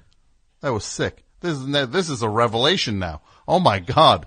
Wait, what was R2D2 doing when he, oh boy. Well, these movies are all playing out differently now in my mind. And he did the same thing when he was on the X-Wing. Yeah, he, he's now my least favorite character in the whole thing, R2D2. He's a creep. just like his buddy C3PO. So, this C3PO, he knows a billion languages, but then he doesn't know that that giant thing on the the sand planet grabs robots and resells them. He doesn't know that. Help! Over here! Help! Help us! You don't know anywhere in that, uh, mechanical brain of yours? You don't know that those are robot sellers inside that thing? That that is all they do? Is drive around in that thing grabbing and selling robots? Help! Over here! Worst character. And now there's a jet that looks like C3PO, this gold thing, and they got this bum in the door, and he's, oh, come see the jet. And now the, the, the flight attendant's wearing like a C3PO, uh, b- b- uh, like a apron or something, and the seats all have his dumb circle, that circle, and also he's got wires hanging out the middle of his chest. Really? That's the best build for a robot? His stomach? You could reach in and just disable him? Just reach in and start pulling wires out. Exposed wiring. The worst C3PO. Best show, welcome to the show. To whom am I speaking? Hello. Hi, to whom am I speaking? Sarah in Philadelphia. Sarah in Philadelphia. Yes. What's up tonight, Sarah? I'm calling because I was sad to miss Dog Sember. Oh, you did miss Dog Sember back in December. I did. Um, my dog's already barking, but do you want to hear him? No, what is your dog's name? His name is Ouija. Ouija. Yes, Like a Ouija board? exactly. Not like Luigi, like everybody calls him Luigi. Yeah, you know what? No, look, I never put a dog's name down. I gotta say, Ouija as a dog's name, that's getting a little close to my comfort zone for a fun dog. Really? Yeah, what is he gonna summon, uh, the, the, he who shall not be named? Right? He's a mystifying oracle. A hellhound? You- No is- hellhound. What kind of dog do you have? Half hellhound? What is he? He's a Chow Poodle Pug German Shepherd. Okay. You might as well throw hellhound in there too. No. Chow, pug, poodle, German shepherd. Yeah, it's really weird. He sounds super mean, Okay, so he let's kind of sounds like a hellhound. let's hear, okay, well, let's, hear Ouija. Is Ouija's gonna bark? I'm gonna try. He was just barking. Hold on one second. I'm gonna put the phone down so it's not so loud. All right. Hold on. Come on. Ow, ow, ow. Come on. Oh my gosh, he's just jumping and not talking. Ouija. Come on, Ouija. Right? I just have to hit myself usually. Hold on one Is he second. making you hit yourself? No, he gets Like, is this like his, his demonic oh. powers? Oh, you hear it? I did hear that. There you go.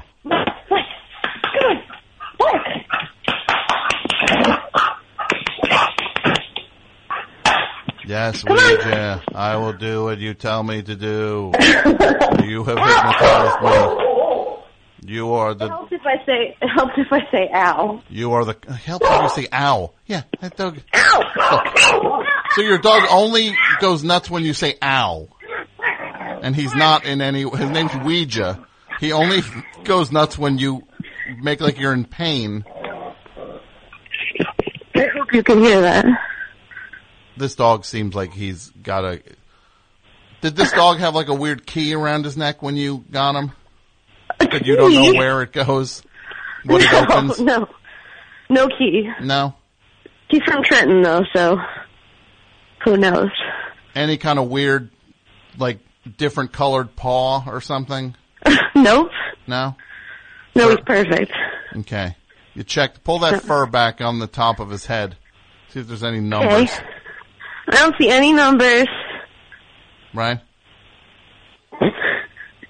He's actually a very good dog. He just sounds scary. Yes. Well, you named him Ouija. Ouija. Ouija. Who says Ouija? Uh, people who are phonetically pronouncing it and want to correctly People who didn't see the movie Ouija. well, no, the movie. If you see the movie, did you see the movie? No, I've of course you didn't, because in No. the movie they say Ouija. Do they? I didn't see the movie either. I was You're calling your bluff on it. Well, I definitely didn't see the movie. He existed before the movie, so. Yes. Well, the Necronomicon existed before the movie also, and it seems like your dog might have the key to it. Just, uh, all right. You have a He's grand super evening. upset because I hit myself. All right, have a good night. Bye. Ouija. Best show. Hi, Tom. This is Julian in Los Angeles. Julian? Yes. In Los Angeles. Yes. What part of Los Angeles are you in? Silver Lake. Cool. Right? Yeah, it's pretty cool. What's going on in Silver Lake tonight? It is cold and it is raining. Hmm, what is it? 78 degrees out? 72. 72. That's not cold. The rest of the world does not want to hear you identify that as cold. And a light drizzle. And a light drizzle. Well, jeepers, I hope the community can rally and get through this, through this national, uh, this, not national, this regional, uh, crisis. Uh, I have one for the. Uh, Because you I have a gotta late realize when it rains, the oils come out of the road. That's my favorite Los Angeles driver excuse. No! When it rains, the oils come out of the asphalt. And that makes them slipperier. That's not true. The oils come out of the road. I've seen that happen. The oils, what, it comes out, the oil coming out of the road? It's like a chud coming out of the It's like a chud. Okay. I've got a late nominee for the uh, 25 best and worst robots. Okay. What do you got? Uh, the hitchhiking robot that was decapitated in Philadelphia. That's a very good one. There was a a lo- a lovable robot that was rolling through Philly, and the fine folks in in the city of brotherly love demolished the robot. He was only programmed to smile. First Blood style, the way when Rambo was just trying to get through town in First Blood, and then they were then they started hosing him down and beating him up. Next thing you know, he's in the armory. He's mowing you all down. You know what? You know what the people of Philly have coming their way? Chappie, that? Chappie. Chappie. Chappie's gonna come down, get revenge. Chappie two. What uh, what local zero. Philadelphia? That's what is it'll he be. going to team up? That's what it'll I'm be sorry. called. Chappie two, Philadelphia zero. Will he uh, team up with uh, Kurt Vile and the War on Drugs? No, like they'll the do new the Diane Ward. They'll do the soundtrack though. Oh, nice. I just picture Jello Man selling out the human race. Being like, like Chappie, they went that way. like just selling out all humans. He would. Uh, he they, uh, they could have like a trial for Chappie at the end. That he can be selling uh, Jello shots outside of the hearing. Well, I picture Chappie pressing a button on his chest and then the little thing makes Jello shots. Oh, he converts him. He destroys him and converts him into. Uh, I don't know. I'm not doing this now. so yes, you're right. That that should be on the best or worst robot list. I think best. I agree. Young man, you did it. Yes. Thanks Thank for you. the call. Let's take a couple more calls here. Best show. Hey, Tom. This is Brendan from Chicago. How are you? Who is this now? What? Brendan from Chicago. Brendan from Chicago. What band are you in, Brendan? Oh, I'm not in any band. I wish I was, though, Tom. It's just a pleasure to talk to you. Okay. What's what's going on in Chicago tonight, Brendan? All right. Well, I have one for the uh, topic. It's the uh, topic of the most neglected uh, celebrity website from uh, July of 2013. That was a good one. I do remember that. And we were looking for the celebrity website that had gone the longest without being updated or maintained. Correct. Uh, so I have uh, one and two for you. Um, the first is Karen Finley's website, which I have actually, for whatever reason, been checking on a fairly consistent basis uh, for like the last five years. And the only thing that has been on it, the last thing, is an article from 2006, and the background of her website is a picture of her getting covered with an egg and a yolk in a very sexual manner. No, I'm looking and at it it has right not now. been updated ever since 2006. Well, I got to say this. She had a very modern look for the website in 2006.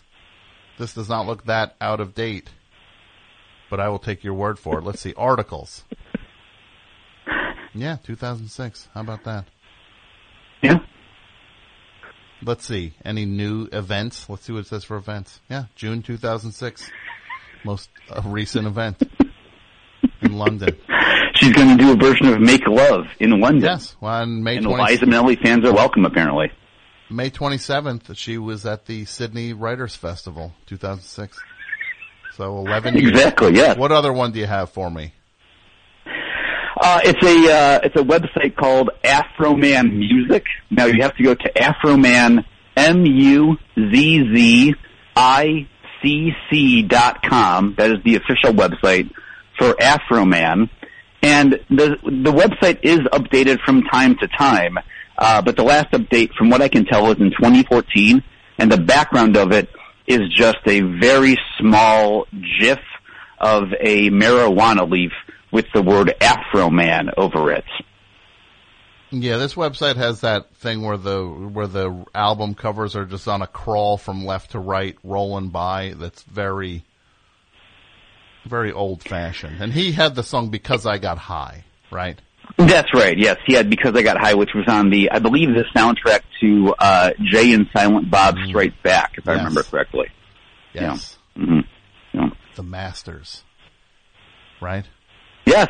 Yeah. Exactly. Pride of Red Well, Tom, thank you so much. I, I Well, appreciate you taking my call. Have a wonderful you. evening. You have an even better evening. Best show.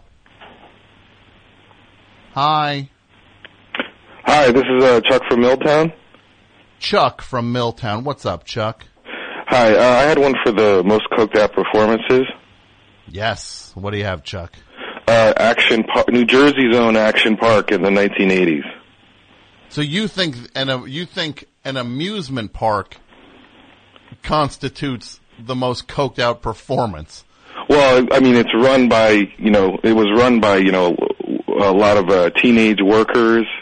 Um, that was one of the problems with it. A lot of teenagers worked there and college students, and there was not a lot of people had any sort of credentials to uh, be worrying about the safety of uh, the people frequenting the place.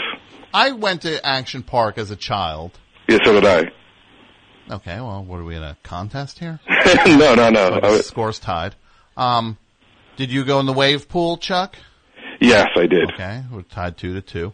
Um, did you go in the pool that after you rode that like that that you went through like that? It shot you out through like that tube into the pool. Uh, yes, I did. The one that was shot you out like uh, from a really pretty big height into it, like that lagoon or whatever. Yeah. Yeah.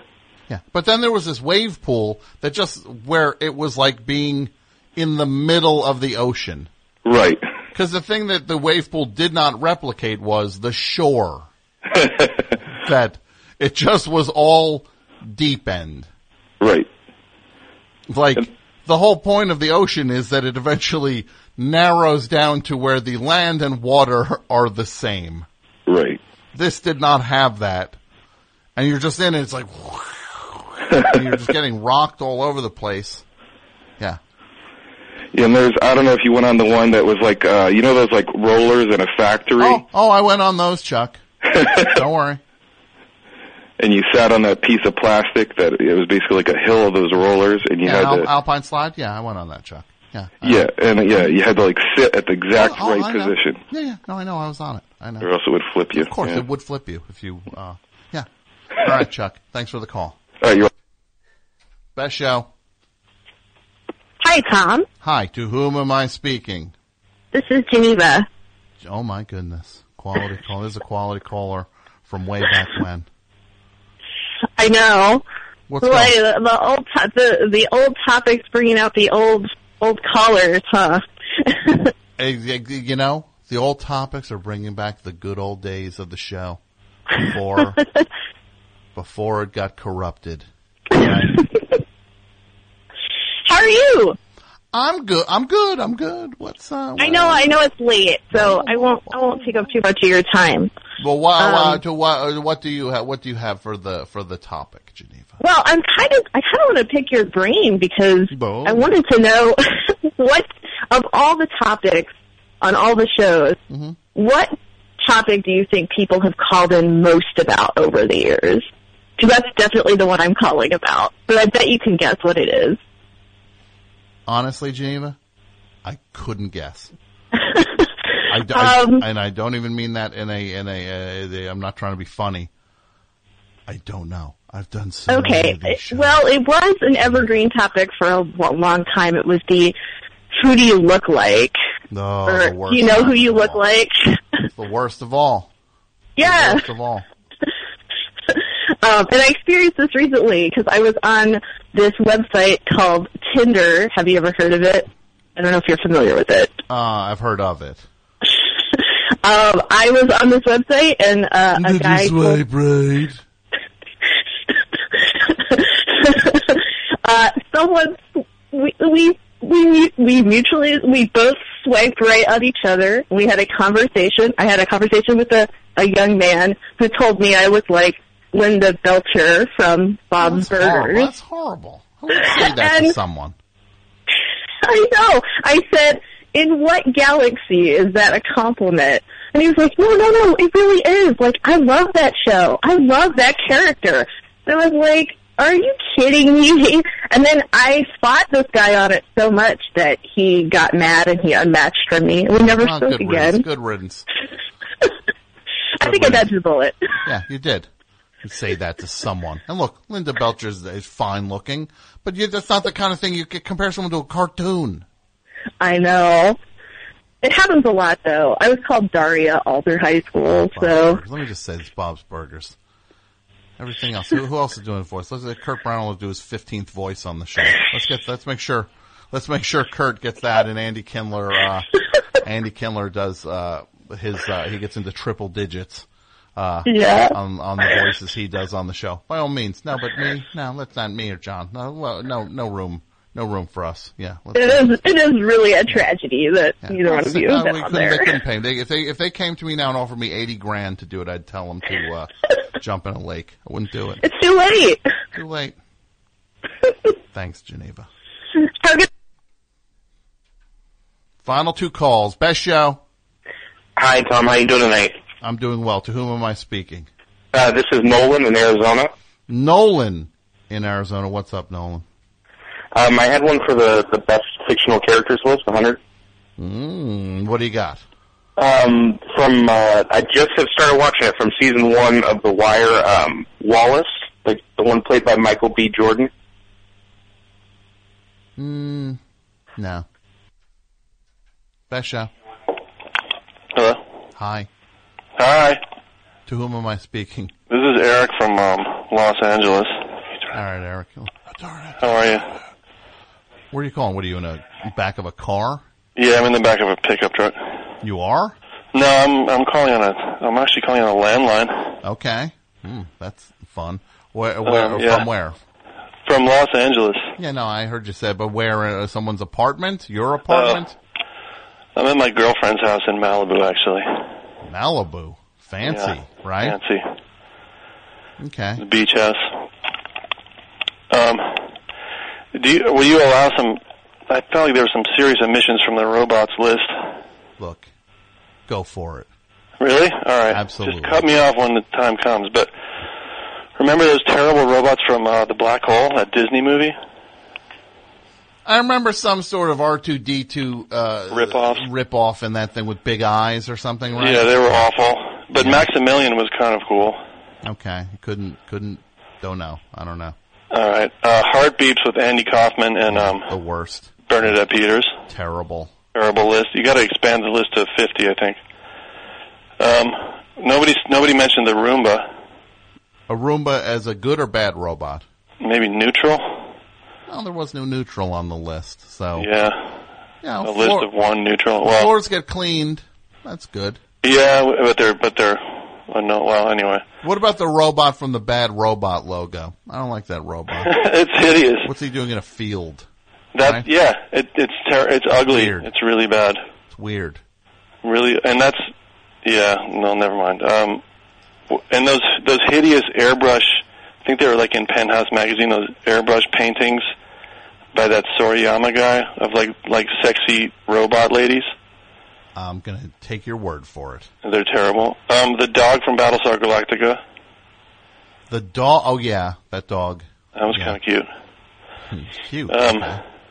You're really, you're really swinging all over here. I know. Well, I've been the compiling this list since sexy since, uh, penthouse robots. Yeah. you don't like, and then now you're saying the robot from Battlestar, Lorne Greene's Well- robot dog was good.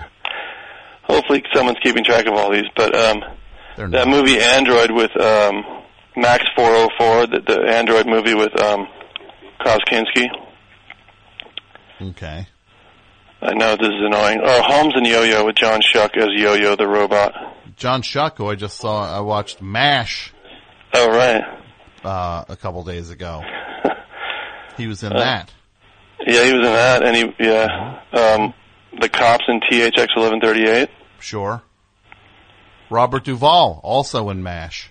Played Frank. All right. See, it's all connecting. Yeah.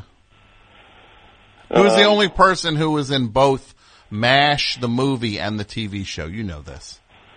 Was he on the TV show? Yeah, you know who it was. Who? Yes, you know the character. Who played both? Who, who was on both? You can do. Oh, cl- uh, yeah, Radar. Radar. Yeah. Yeah, but he was not a robot. Um, Do we know? Are we sure? Lo- Lost Saucer. Remember that terrifying show with um, Ruth Buzzi and Jim Nabors? You want to know what? I do remember it. It was awful. It was super stupid.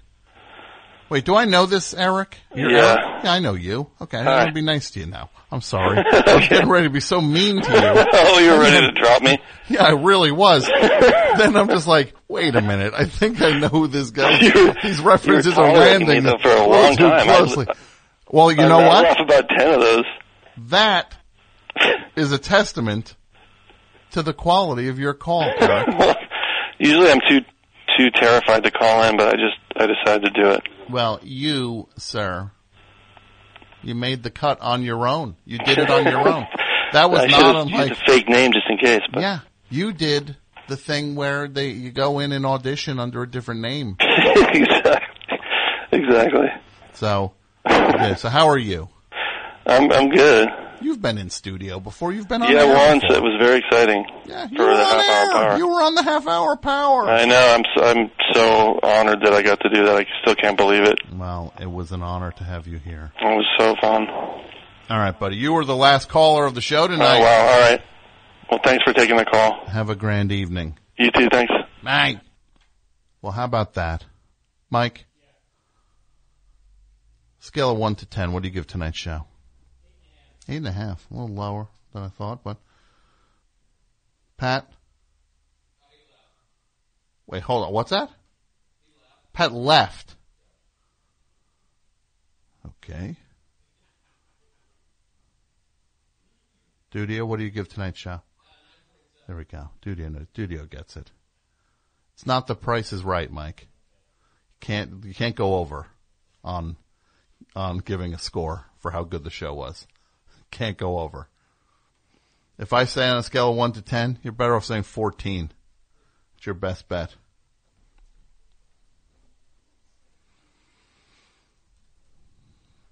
Eight eight point five. Oh, I know why Mike's all uh, salty.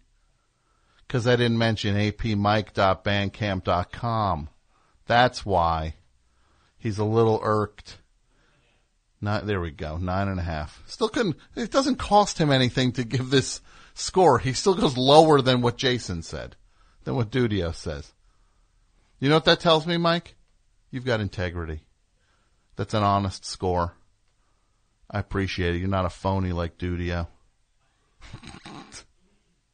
Should we do the half hour power? Do you want to stay for the half hour power? You have nowhere to be, right? You definitely have nowhere to be.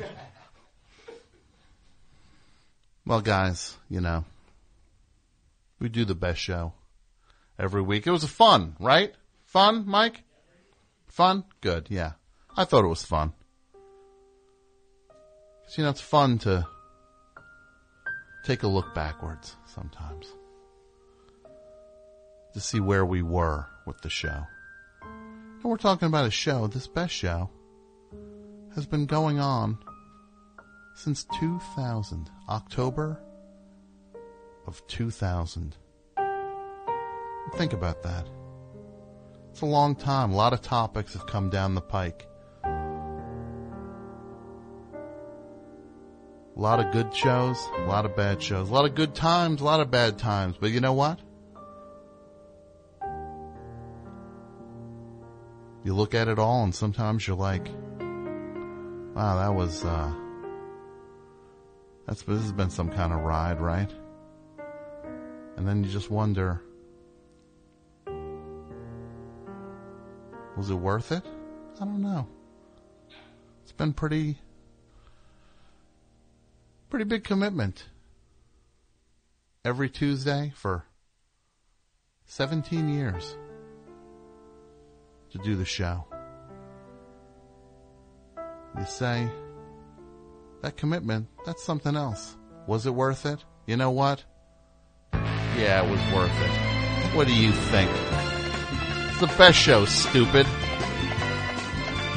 We didn't get that name by accident. We earned that name, and I hear these other shows, and one's worse than the next, even the good ones.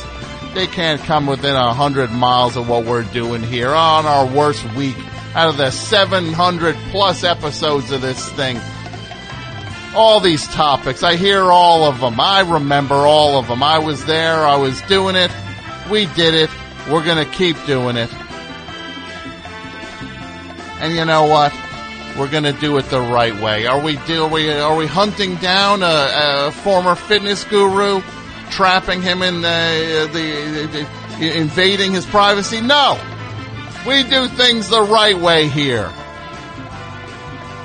Are we talking about hamburgers and and uh, fish fillet sandwiches for four and a half hours? No.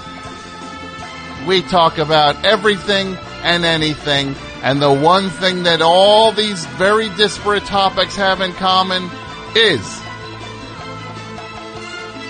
the best show. Because if we do it, we do it right, and we don't do it right, we do it the best because it's the best show.